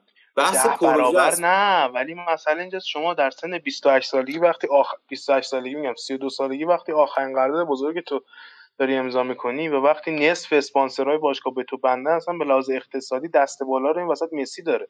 چون اگه بره که با قراردادش داره این عملا داره تمام میشه. این وسط مثلا سال سوم چهارم قرارداد 5 6 ساله نیست که بگیم حالا مثلا داره حقوقش رو زیاد می‌کنه. این وسط برای تمدید کردن وقتی مثلا سیتی بیاد قرارداد بیشتری بهش پیشنهاد بده بارسا به صورت طبیعی باید قرارداد بیشتری بهش پیشنهاد بده. حالا این به کنار. تمام این بدهی که گفتیم به کنار این وسط مثلا آقای لاپورتا این وعده هالندو که می‌خواد بده پول ایجنت اینو کی می‌خواد بده؟ پول دورتموند که حقوق اینو از کجا؟ و اصلا گریزمن مثلا مثلا خودم این آقای گریزمن فکر می‌کنم 800 هزار دلار یا 800 هزار یورو در هفته حقوقشه. این دو برابر سانچزیه که یه لیگو داشت به خاک سیاه میشست با اون حقوقش. یعنی اصلا خیلی وضعتون خرابه یعنی من اینکه ما میگیم وضع باشگاه خرابه اصلا منظورمون نیست که حالا مثلا پول دمبله مونده نمی‌دونم پول کوتینیو مونده اینا یه قسمتیشه. پول برق جدا شما آب یه. آره یه حقوقی دارید وضعشون که فکر می‌کنم سقف دیگه یعنی از این بیشتر اصلا نمی‌تونید بازیکن بخرید. یعنی حتما باید بازیکن رد کنید. ولی اگه بخواید بازیکن رد کنید خب کدوم شما کدوم انسان سفیهی کدوم مثلا دانشمندی میاد پول به پیکه میده به شما در این اتمسفر؟ اصلا پیکه رو خودشو باید ببینید می‌تونید راضی کنید بره. یا مثلا سوارز رو اگه به اون شکل انداختید بیرون اون باز وضعیتش فرق کرد. شما جای سوارز هالنده بخواید بیارید فکر مثلا هالند میاد توی تیمی بازی می‌کنه. با اون وضع و با اون دبدبه کپکبه و با اون همه مثلا پرستیژ میاد تو بارسلونا حقوقش مثلا یک هشتم مسی باشه. نمیشه که. یعنی یه وضعی اکوسیستم باشگاه که اصلا یه دوره می‌خواد که شما از این ستاره باشگاهتون خالی بکنید برسید به یه سطحی که مثلا بازیکنهای متوسط باشن تو تیم از آکادمی ترجیحاً که دوباره بتونید حالا ترازتون مثبت چه بیارید بازیکن رو اون. یعنی الان مثلا وضعی که ما داشتیم تو یونایتد مثلا همین برونو فرناندزی که ما خریدیم حقوقش حقوق اولی که امضا کرد نصف حقوق اشلیانگ بود. من میگم آخه بازیکنی با پرستیژ هالند که این آقای لاپورت داره وعدهشو میده وعده سرخرمن هم داره میده. هالند آره. دیگه ای یا مثلا. بازیکن دیگه حتی امباپه هم من اسمش شنیدم لینک کرده بودن بارسلونا. خجالت امباپه. متریال بارسا نیست. بیا چیکار کنیم؟ مسئله اینجاست که شما فرض کن اصلا متریال بارسا اصلا به تن بارسا دوختن اون بازیکن. از کجا؟ من مثل اون دقیقا من بیام مثلا اون آبرابت جانی می‌کنیم از دو ماه هاست اصلا دقیقا همینه ببین. من نمیگم لاپورتا بیاد هالندو بخره معجزه کنه. کریر هم بازی کنی نمی‌تونی همه اینا رو با هم بخری خب؟ ولی داستان اینه این که وعده رو اولا داره میده. مشکل اینجاست که این وعده رو داره میده. نه این وعده رو داره میده. بالاخره تو برای اینکه رای بیاری این نگفته براتون هالند می‌خرم حتما. گفته مذاکراتی با هالند انجام شده. بالاخره تو وقتی می‌خوای بری یه جایی وعده سرخرمنی به یکی میدی دیگه. آقا من می‌تونم. برم direct هالند الان. پیام بدم. بگم پنج تومن می‌گیری بیا اس- مثلا جمعه بریم مثلا با هم مثلا تو زمین چمن استادیوم مثلا آزادی دو چی میگن؟ گل کوچیک بازی کنیم. اینم اسمش مذاکرات دی من میگم این کاری که داره می‌کنه اینم از اول داستان با پوپولیسم شروع کرده. یعنی با اون آدمایی که دور خودش جمع کرده. اول اومد گفت ژاوی نیازه. ژاوی دیدن که مثلا دیدن هوادارا ژاوی رو نمی‌خوان کمن داره نشه می‌گیره گفت نه کمن نگه میدارم. خب، بعد الان جواب نمیده. آد- یعنی اون که انتخابات حالا- پیتزا می‌دادن واسه رای همون من میگم از این وضعیتی که یعنی این حالا اضطراری که برای بارسا پیش اومده که نتیجه شده این انتخابات نظرم یه لول پایینتر برای این باشگاه. یعنی اینکه لاپورتا قبلا برای باشگاه کارهای خوبی کرده فراموش نکن که پشتوانه اون تیم آکادمی بود که یوان کرایوف یعنی نسلش رو ساخته بود با ژاوی و اینیستا. مسی بود که این آدم هیچ کنترلی رو آوردنش رو باشگاه نداشت و بازیکنایی بودن که نهایتا یکی دو تا خرید خوب کرد این آدم. مثلا دنیال وزو خرید. هیچ خرید مثلا ستاره ای یا هیچ قرارداد مالی خفنی نبسته این آدم. یعنی ولی همونا رو حفظ. یه همونا رو آره خوب مدیریت کرد. تا از بحران در. مثل این مثلا یه تیمی. شما می‌دونم اورتون رو می‌خوای بدی در- اورتون حالا نه مثلا می‌دونم الان لستر سیتی رو می‌خوای بدی دست یه مربی برات سهمیه بیاره. این یه داستانه. یه, وقتی هست می‌خوای جنگ سقوط بیاری بالا تیمو. کاملا دو تا skill set متفاوت می‌خواد. من اصلا امیدوار امیدی که بستن بارسا یا به این آقای لاپورتا رو درک می‌کنم. چون ما خودمونم از این بدبختی ها زیاد کشیدیم. ولی احساس می‌کنم تک خودتون می‌خورید. یعنی اینم باز یه حالا گشادتری از اون وقتی که وقتی option ی نیست بین بد و بدتر تو باید بد انتخاب کنی دیگه. ما هر روز داریم تو با این قضیه دست و پنجه نرم می‌کنیم. داستان اینجاست که لاپورتا باید بتونه تیم رو از این وضعیت در بیاره. من نگفتم هالند بخره 180 میلیون ولی می‌تونه این سری بازیکن بگیره که مثل واینالدوم مثل دیپای اینا که قراردادشون داره تموم میشه. حالا گارسیا که به قول ایلیا کنانی زادگان انگلیسه کار در بیار نیست. ولی خب حداقل به نظرم از یکی مثل لانگله می‌تونه بهتر باشه که دیگه سردرد میاره واسه هوادار بارسلونا. خسته کرده همه رو. یا حتی دمبله. و در نهایت چون چاره ای نیست باید به همین پروژه دل خوش کرد. در مورد مسئله مسی درست حقوقش خیلی زیاده. ولی ما نشستیم صحبت کردیم. یادم درست یادم باشه یکی دو ماه پیش بود با حامد داشتیم صحبت می‌کردیم که مسی اگر توی 5 سال 500 میلیون قراردادش بود 570 میلیون بارسا توی این 5 سال فقط از این اسپانسرینگ و اینا از طریق مسی کسب کرده بود. حالا اون ریزش رو من یادم اون اپیزود حامد گفت و الان دقیق یادم نیست. خب من هم نگفتم این مالش مثلا خمس و زکات نداده است مثلا مالش الان این داره ظلم می‌کنه تو حق شما. من گفتم اینو بخواید تمدید کنید که باهاش پروژه جدیدی شروع کنید اسپانسر بتونید جذب کنید. خودش یه باری علاوه بر اون حالا مشکلاتی که دارید. من میگم این خودش هزینه است یعنی اندازه یه خریدش از 70 میلیونی خود تمدید قرارداد مسی هزینه داره برای شما. و میارزه. که اصلا پروژه جدید تو این اتمسفر نمیشه اگر مسی بره برای اسپانسرهای مختلف خیلی بیشتر صرفه اقتصادی داره. مثلا برن رو تاتنهام سرمایه گذاری کنن تا روی بارسا. طرف میگه من بخاط... می‌خواستم اون اسم برندم رو تن مسی دیده بشه نه رو تن مثلا آراخو. می‌دونی؟ بعد اصلا یه سری منابع مالی برای حفظ برندش. آره. این تمدیدی که باید بکنن با مسی خودش یه سایه خیلی سنگینی می‌ذاره رو خریدای آیندهشون. یعنی با همین مدل بازیکنی مثل دیپای و واینالدوم و گارسیا تیمشون برای سال بعد در حد مثلا یه تیم خوبی مثل حالا مثلا چون تیم این فصل رال یا مثلا تیم مثلا متوسط رو به بالا میشه ولی اصلا انتظار کار فوق العاده من تو چهار پنج سال اخیر ندارم. از بارسا به نظر مثلا ببین با رئال مقایسه نکن کیارش رئال یه تیم حدودشو. منظور به لحاظ سطح می‌خوام بگم. حدودش رو ببین من به لحاظ سطح هم من الان بارسا رو یک سال پیش باز منچستر دارم می‌بینم. خب تو همونجوری بخوای نگاه کنی گارسیا رو مثلا یکی مثل مثلا میگم یکی مثل لیندلوف می‌بینم که فقط یه مرهمی باشه که هر از چنگای بازی کنه تا از این دفاع نداشتنه در بیاد تیمه. خب تا بخواد یه سری بازیکن درست بیاد. یه تیم در حال رشد فقط ببینیم. این خودش خیلی مهمه که تو مسیر رشد باشه تیمت. آره اینم قابل تحمل باشه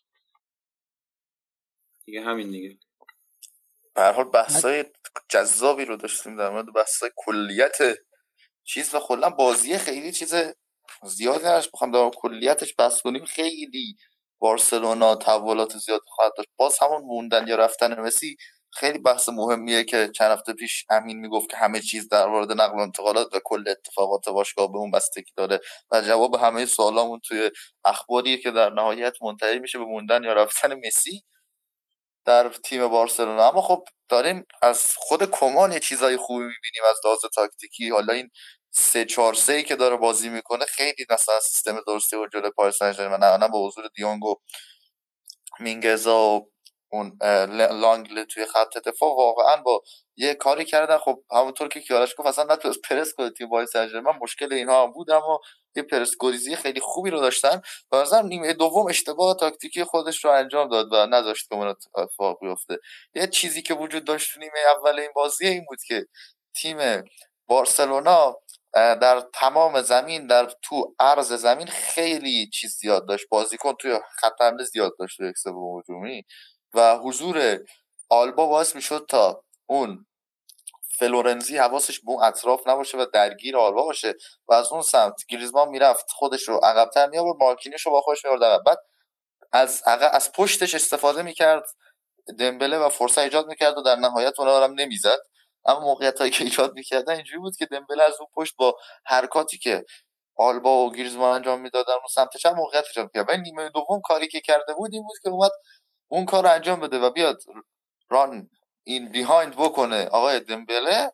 ولی اون بدون اینکه گریزمان اون تحرک لازم انجام بده برای درگیر کردن مارکینیوش با خودش تو نیمه دوم و این باعث شد موقعیت ها کمتر بشه. و یکم چهار پنجه کردن تیم پی اس جی بود. در کل مسی تمام بازیکنان هجومی بارسلونا اون فضای کافی رو داشتن و ایدئال رو داشتن برای اینکه بازی رو در بیارن و اگه پنالتی گل می‌شد شاید الان بحثمون کاملا به یک جای دیگه می‌کشید که پاریس سن چرا هر سال توی لیگ قهرمانان اروپا داره اینجوری حذف میشه و خیلی شانس موثری شانس زیاد قائل بودن برای بارسلونا اگر مسی پنالتی رو گل می‌کرد. اما خب یه زمان بعد و یه جور بعدی پنالتی رو خراب کرد و بحثایی هم که اولش داشتیم در مورد کیلون نواس و امیر محمد صحبت کرد کلا درست بود و در کل می‌شد. گفت بازی خیلی بازی کم جا خود بازی شخص یعنی خود بازی رو به عنوان یک مسئله کوچیک کنیم خیلی مجال واسه بحث نداشت از لحاظ فنی و هواشیش. اما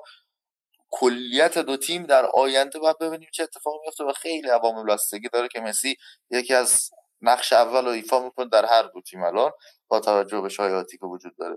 با توجه به بحثایی که دوستان کردن و فکر می‌کنم کاملا پرونده این بازی بارسا و پاریس سن حالا پیش بینی ها در مورد مدیریت بارسا هم که انجام شد.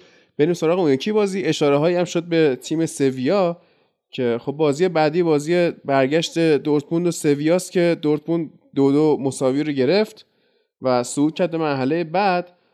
سویا هم نتونست و به حال اون اتفاقات خوبی که توی لیگ اروپا براشون میافتاد فعلا زوده که توی لیگ قهرمانان بیفته. ولی خب داره کم کم شخصیتش بهبود پیدا می‌کنه و یک لول میاد بالاتر.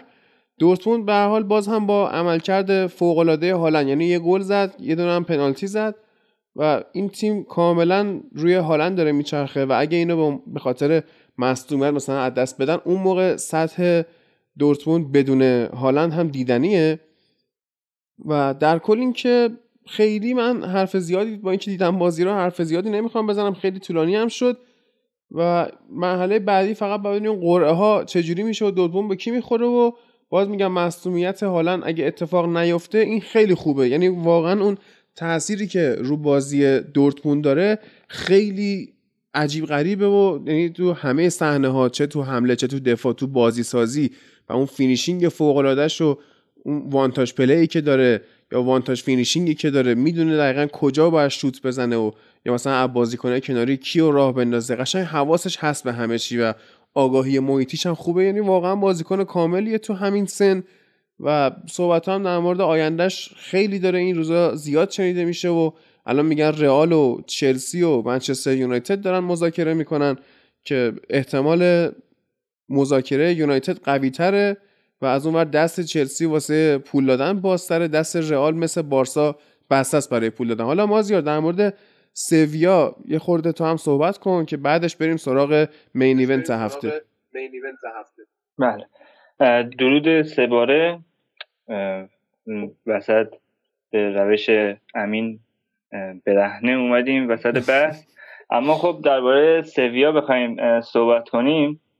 سویا وقتی که این قرعه براش افتاد با اون وضعی که دورتموند با لوسیان فاوره داشت من فکر می‌کردم که بتونه دورتموند رو پشت سر بذاره.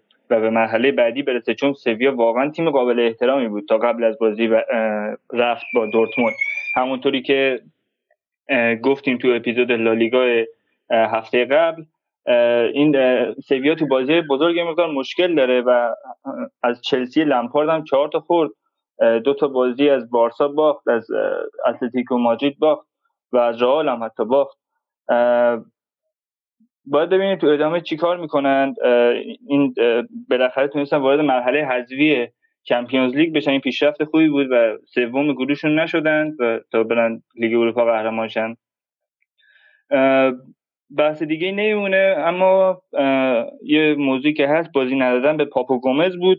که مقدار برام عجیب بود پاپو گومز بازیکن تاثیرگذاری تاثیرش قبلا تو آتالانتا دیدیم. بازیکنی که می‌تونه با یه پاس با بازیکن خلاقیه و می‌تونه با یه حرکت بازی رو برای تیمش در بیاره اما بهش اعتماد نشد و اوکامپوس به جاش بازی کرد و دقیقه 60 هم اتفاقا پاپو گومز اومد اما دیگه نتونست چیزی رو تغییر بده.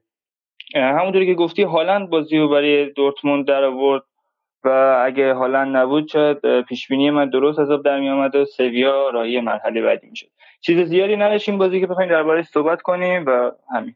اما در main event هفته Champions League منچستر یونایتد و AC میلان توی لیگ اروپا با هم بازی کردن که واقعا دو تا تیم از هر جهتی ناکنی وضعیت ها داغون بود.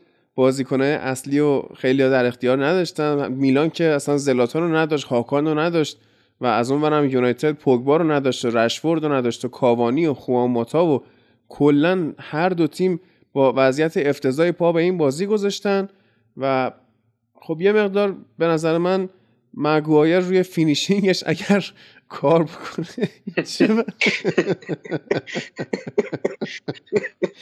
انقدر بد بودن دو تیم. یعنی میلان بد بود یونایتد بد بود. اوایل بازی خورده میلان داشت فشار می آورد و یه گلم زد فرانکسی که به حال داور قبول نکرد و یونایتد هم از اون بر نمی‌تونست خطر یعنی فکر می‌کردیم بازی خیلی زیبا و تماشاتی بشه آقای توتونچی حال کنه ولی اصلا من مطمئنم توتونچی اون شب راضی به رخت خواب نرفته یعنی اصلا چه وضعیتی بود؟ من فکر کنم اصلا اوله به اینا گفته خیلی تلاش نکنید ما باید بریم یک شنبه با وستهم بدون لینگارد بازی کنیم بازیمون سخته. من نمی‌دونم خیلی بد بود خلاصه همه چی بد بود تیم بازی. اصلا عجیب بود. یعنی یه خیلی اول من خوشحالم که اولین خرید این مدیر ورزشی جدیدمون شاهد بودیم و داور با ما بود غیر از اون حالا صحنات مشکوک آخر بازی اوایل بازی قشنگ در بود یعنی حالا چه آفساید بود چه نبود چه هند بود چه نبود. اونا گل می‌شد دیگه ما باید می‌رفتیم. امید به ریمونتادا میبستیم در زمین میلان در لیگ اروپا. یعنی واقعا عجیب بود اوایل بازی. یعنی من فکر می‌کردم حالا اون همه من گفتم اینا اصلا تیم نیستن فشار بیارن. میشن عقب ضد حمله بزنن یه دابل پیوت سم می‌دیدیم ما از ماتیچ و آقای مکتومینی که ماتیچ خیلی بد بود. یعنی انگار تیم ملی شیراز بود. اینو نگاه می‌کرد می‌گفت نمیدوی بگیری. می‌گفت نه تو برو. مثلا رفتی اینجا پرس کنی مثلا برای من آب بیاری. چه حالت این شکلی؟ کی حالشو داره؟ خیلی بد. خیلی بد حالا گلزنی دیالو واقعا نقطه روشن بازی بود که اون پاس بلند فرناندز رو گلش کرد با اون هدی که اینجوری رو به عقب زد. ولی آخه بابا خیلی بدید شماها. آینه نمای کلا وجود لیگ اروپا موجودیت لیگ اروپا این بازی بود. یعنی شما اگر بهترین بازیکنهای فصل رو هم بذاری با مثلا دو تا تیم خیلی خوب و که الان مثلا وضعشون خیلی نسبت به سال قبل بهتر شده و اصلا تاریخی هم خوبن و اینا تو لیگ اروپا همچین اتفاقی رخ میده. یعنی همچین چیزی رو شما می‌تونید تو آینه تمام نمای لیگ اروپا ببینید. در تیم دوم یونایتد بعد بازی بکنم و اصلا بازی صرفا اینجوری بود که اصلا چرا اینجوری شد کلا. در یه حالت خاصی بود بازی و گل همون علکی هم که دقیقه آخر خوردیم. فقط هم آماد خوب بود و خود برونو. یعنی اون سری که برونو زد به مگوایر استاد لطف کردن از اون زدن به تیر. خیلی استاد مگوایر استاد کرد اون صحنه رو آره. بعد اون یکی دنگل جیمز. خیلی بدتر از مال دنگل جیمز خیلی بد. بابا حداقل فوروارد انتظار میره. آره مگوایر فیزیکش جوریه. بس یه کم چند ثانیه وقت داره. اصلا دیگه می‌تونه بزنه توی تیر مستقیم. و تو به عنوان فوروارد کامل دیگه فضا باز هک کسی اطرافت نیست. توپ داره با آرامی سمتت میاد کجا می‌زنی دقیقا؟ حذف میشه. ببین یونایتد حذف میشه. دقیقا آره. ما همین صحنه رو مارسیال آره داشتیم تو چمپیونز لیگ و اونجوری خراب کرد ما بازی بعدی نابود شدیم و قشنگ میلان توی بازی برگشت یونایتد می‌بره. آره. و حال مارسیال مصدوم شد بین نیمه و آماد اومد و اگر مارسیال مصدوم نمی‌شد قطعا دیالو رو هم نداشتیم که اون کار خوب رو انجام بده. و احتمالا با توجه به اینکه نه کاوانی رو داریم نه راشفورد نه مارسیال به احتمال زیاد بازی فردا و وستم فیکس هم بازی کنه توی این بازی و خیلی اوضاع عجیبی شده توی چون اشاره کردی که مارسیال هر چی برای ما نداشت مصدومیتاش برکت داشته. از رشفورد از این. آره چون اشاره کردی فردا داریم دیگه الان لو رفت که شنبه است. چلسی هم موفق شد در ادامه روند فوقالعاده با توخل از مارچلو بیلسا مساوی بگیره توی بازی افتضاحی که پاتریک بنفورد هم مصدوم شد رفت بیرون و رودریگو اومد جذاب اتفاقی که توی شنبه تا الان افتاده اینه که توی شالکه آقای شکودار مصطفی گل به خودی زده مقابل وولفسبورگ گل به خودی تماشا و وردر برمن هم خیلی داشت فشار می آورد ولی بایر مونیخ فشارش سفتر بود دو تا تا الان تو نیمه اول زده الان بین دو نیمه است و یونایتد واقعا نمی‌دونم این چه وضعیت بازی بود. یعنی تعویضای اوله اون تعویضای درخشانی که کرد سه تا دفاع چپ گذاشته بود شش تا دفاع. شو وینگر چپ شد آخر بازی.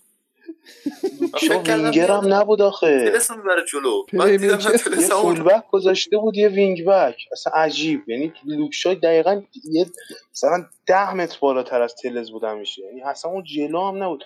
و اصلا اینا همه به کنار فرد و چرا هافک و تهاجمی بازی دادیم من من پلی میکر خیلی تیم عجیب آتیش بود. اواخر سورال شده بود اصلا. اصلا چه تعویضاتی بود اونا؟ بعد واقعا چرا باید بعضی سال بیرون می‌کشید؟ اصلا خیلی تعویض گل عجیب غریب بود. اون پیولی هم اصلا مونده بود اینا در چیکار می‌خواست به سبک شطرنج چیز به هم بزنه بازی رو فکر کنم میدان و با آره. همون هم داشت باید جواب می‌داد به هر حال اما آره ببین تا. پیولی هم نفهمید چی شد. یعنی میگم ما که طرفدار یونایتدیم تو این باشگاهیم نفهمیدیم اوله چیکار کرد. اما مربی حریف چه انتظاری یعنی همون سر کرنر فقط اینا یه گل زدن رفتن. وگرنه تو شرایط عادی بازی میلان نمی‌تونست گل بزنه با اون تغییرات تاکتیکی نبوغامیزی که اوله انجام داد. چقدر بد بود اون چقدر بدیم ما تو این کاشتا. یعنی آقا من تا حالا ندیدم. این همه ما گل خوردیم این فصل. من تا حالا ندیدم. این چیزی که میشه حمله که می‌کنن کاشته رو می‌زنن یکی بره توپو بزنه. یعنی تک تک این گلایی که ما خوردیم همش به یعنی یارو ضربه سر مستقیم زد تو دروازه. حالا جاگیری هندرسون میگن اشتباه بود و دخیا باید برگرده افتاد. آقا اصلا چرا باید یکی انقدر راحت تو box سر بزنه به اون شکل. مثلا عجیب بود. بازی یه سورال بود درصدی هم که وجود داره درصد بالای کلا از وقتی ماتیچ اومده است به تیمی اتفاق افتاده. وقتی ماتیچ تو زمینه شما در ضربات سر و ایستگاهی خیلی گل احتمال گل خوردن بیشتره. اگه فکر کنم بریم درصد بگیریم از زمانی که ماتیچ اومده تعداد گلایی که از رو کاشته و کرونر خوردیم موقعی که ماتیچ هست خیلی بیشتر از. مواقعی که ماتیچ نیست. ماتیچ حالا یه دقیقه بذارش کنار که تا قبل از اینکه مگوایر بیاد ما کلا همه سرا رو میخوردیم. نه وقتی هری اومده خب داره سرا رو برگشت می‌زنه. و ماتیچ تو دوره بود که مگوایر نبود اون اوایلش. ولی یه نکته ای که هست واقعا جای فکر داره ماتیچ علیرغم قد 193 4 سانتی اصلا سرزن خوبی نیست. و یارگیر خوبی هم نیست توی ضربات ایستگاهی. واقعا عجیبه اون فیزیک دیگه استفاده بود فلاینی می‌زد سرا رو. فلاینی خیلی چیز بود. همین دیشب یه جا داشت highlight بازی جام جهانی رو نشون می‌داد و از جلو با اومدنش به زمین کاملا نذاشت که تیم بلژیک حذف بشه. داشت دوباره highlight بازی ژاپن و بلژیک رو نشون. می‌داد. به یاد اون بازی خیلی مرد. قفسه سینهش چسب چوب می‌زد فکر کنم. مثلا توپ می‌رفت میچسبید کنترل می‌شد درست خیلی چسب توپ می‌زد. در راستای متین یه جوک شوهرمه بگم این اپیزود تموم کنیم. جوک انگلیسی اگه انگلیسی بلدید بگم اگه بلد نیستید نگیم. بلدی؟ کی آرش انگلیسی؟ بله. ایلیا تو هم می‌فهمی بله. انگلیسی؟ من نه. اینو میگم اگه فهمیدی که جایزه ده. می‌دونی بتمن می‌خواست بره دستشویی کجا می‌رفت؟ می‌رفت. بتروم.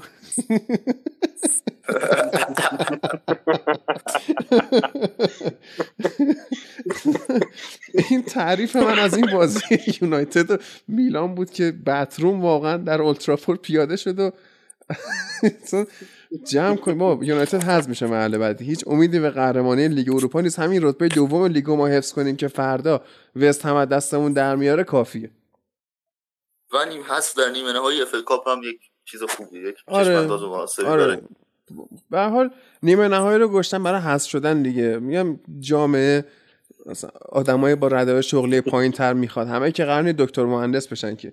بالاخره نیمه نهایی هم یه تیم حذف میشه اونم یونایتد دیگه. صحبتی هست بچه‌ها؟ یا ببندیمش. خیر. ها بقیه بازی لیگ اروپا اتفاق خاصی نیفتاد النی سوپر گل زد. اتفاق آره النی گل. زد. تاتنهام هم که خوبه فعلا وضعیتش. همین دیگه چیز خاصی. بازی داره آره روم هم برد داره. روم هم سه هیچ برد آره. آره. و کلا تیم‌ها خوب خوب آره بودن یانگ همه. بویز سوئیس هم باخت دیگه. چیز خاصی بله. دیگه یانگ بویز هم تیمی که فلاینی بهش گل سه امتیازی زد. خیلی خوب آقا درود بر شما. عجب یعنی ببین از تقریبا من می‌تونم بگم یک ساعت و ده دقیقه یا بیشتر بحث بارسا بود. لذت بردیم. دعوای بارسا آره هیچ ولی هیچی به اندازه بحث یونایتد تو این پادکست شیرین نیست. یعنی می‌بره فوش می‌خوره میبازه فوش می‌خوره. بعد ملت میگن شما یونایتد کستید. من نمی‌فهمم. خیلی خوب. با این جوک هیجان انگیزی که گفتم وقتش ازتون خدافزی کنیم.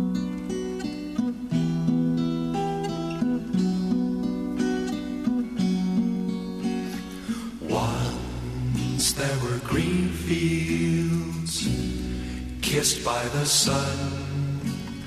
Once there were valleys where rivers used to run.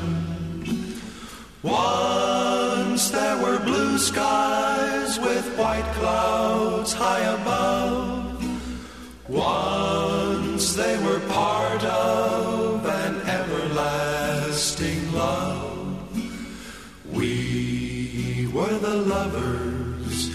who strolled through green fields.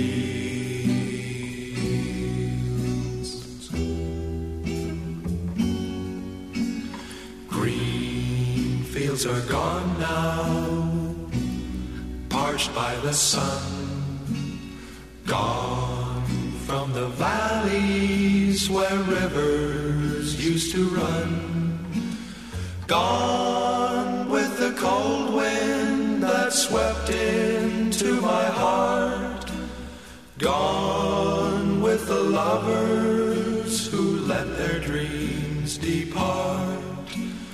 Where are the green fields that we used to roam?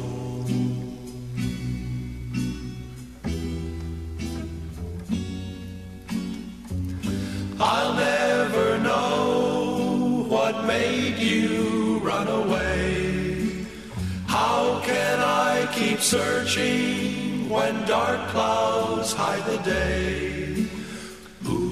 I only know there's nothing here for me, nothing in this wide world left for me to see.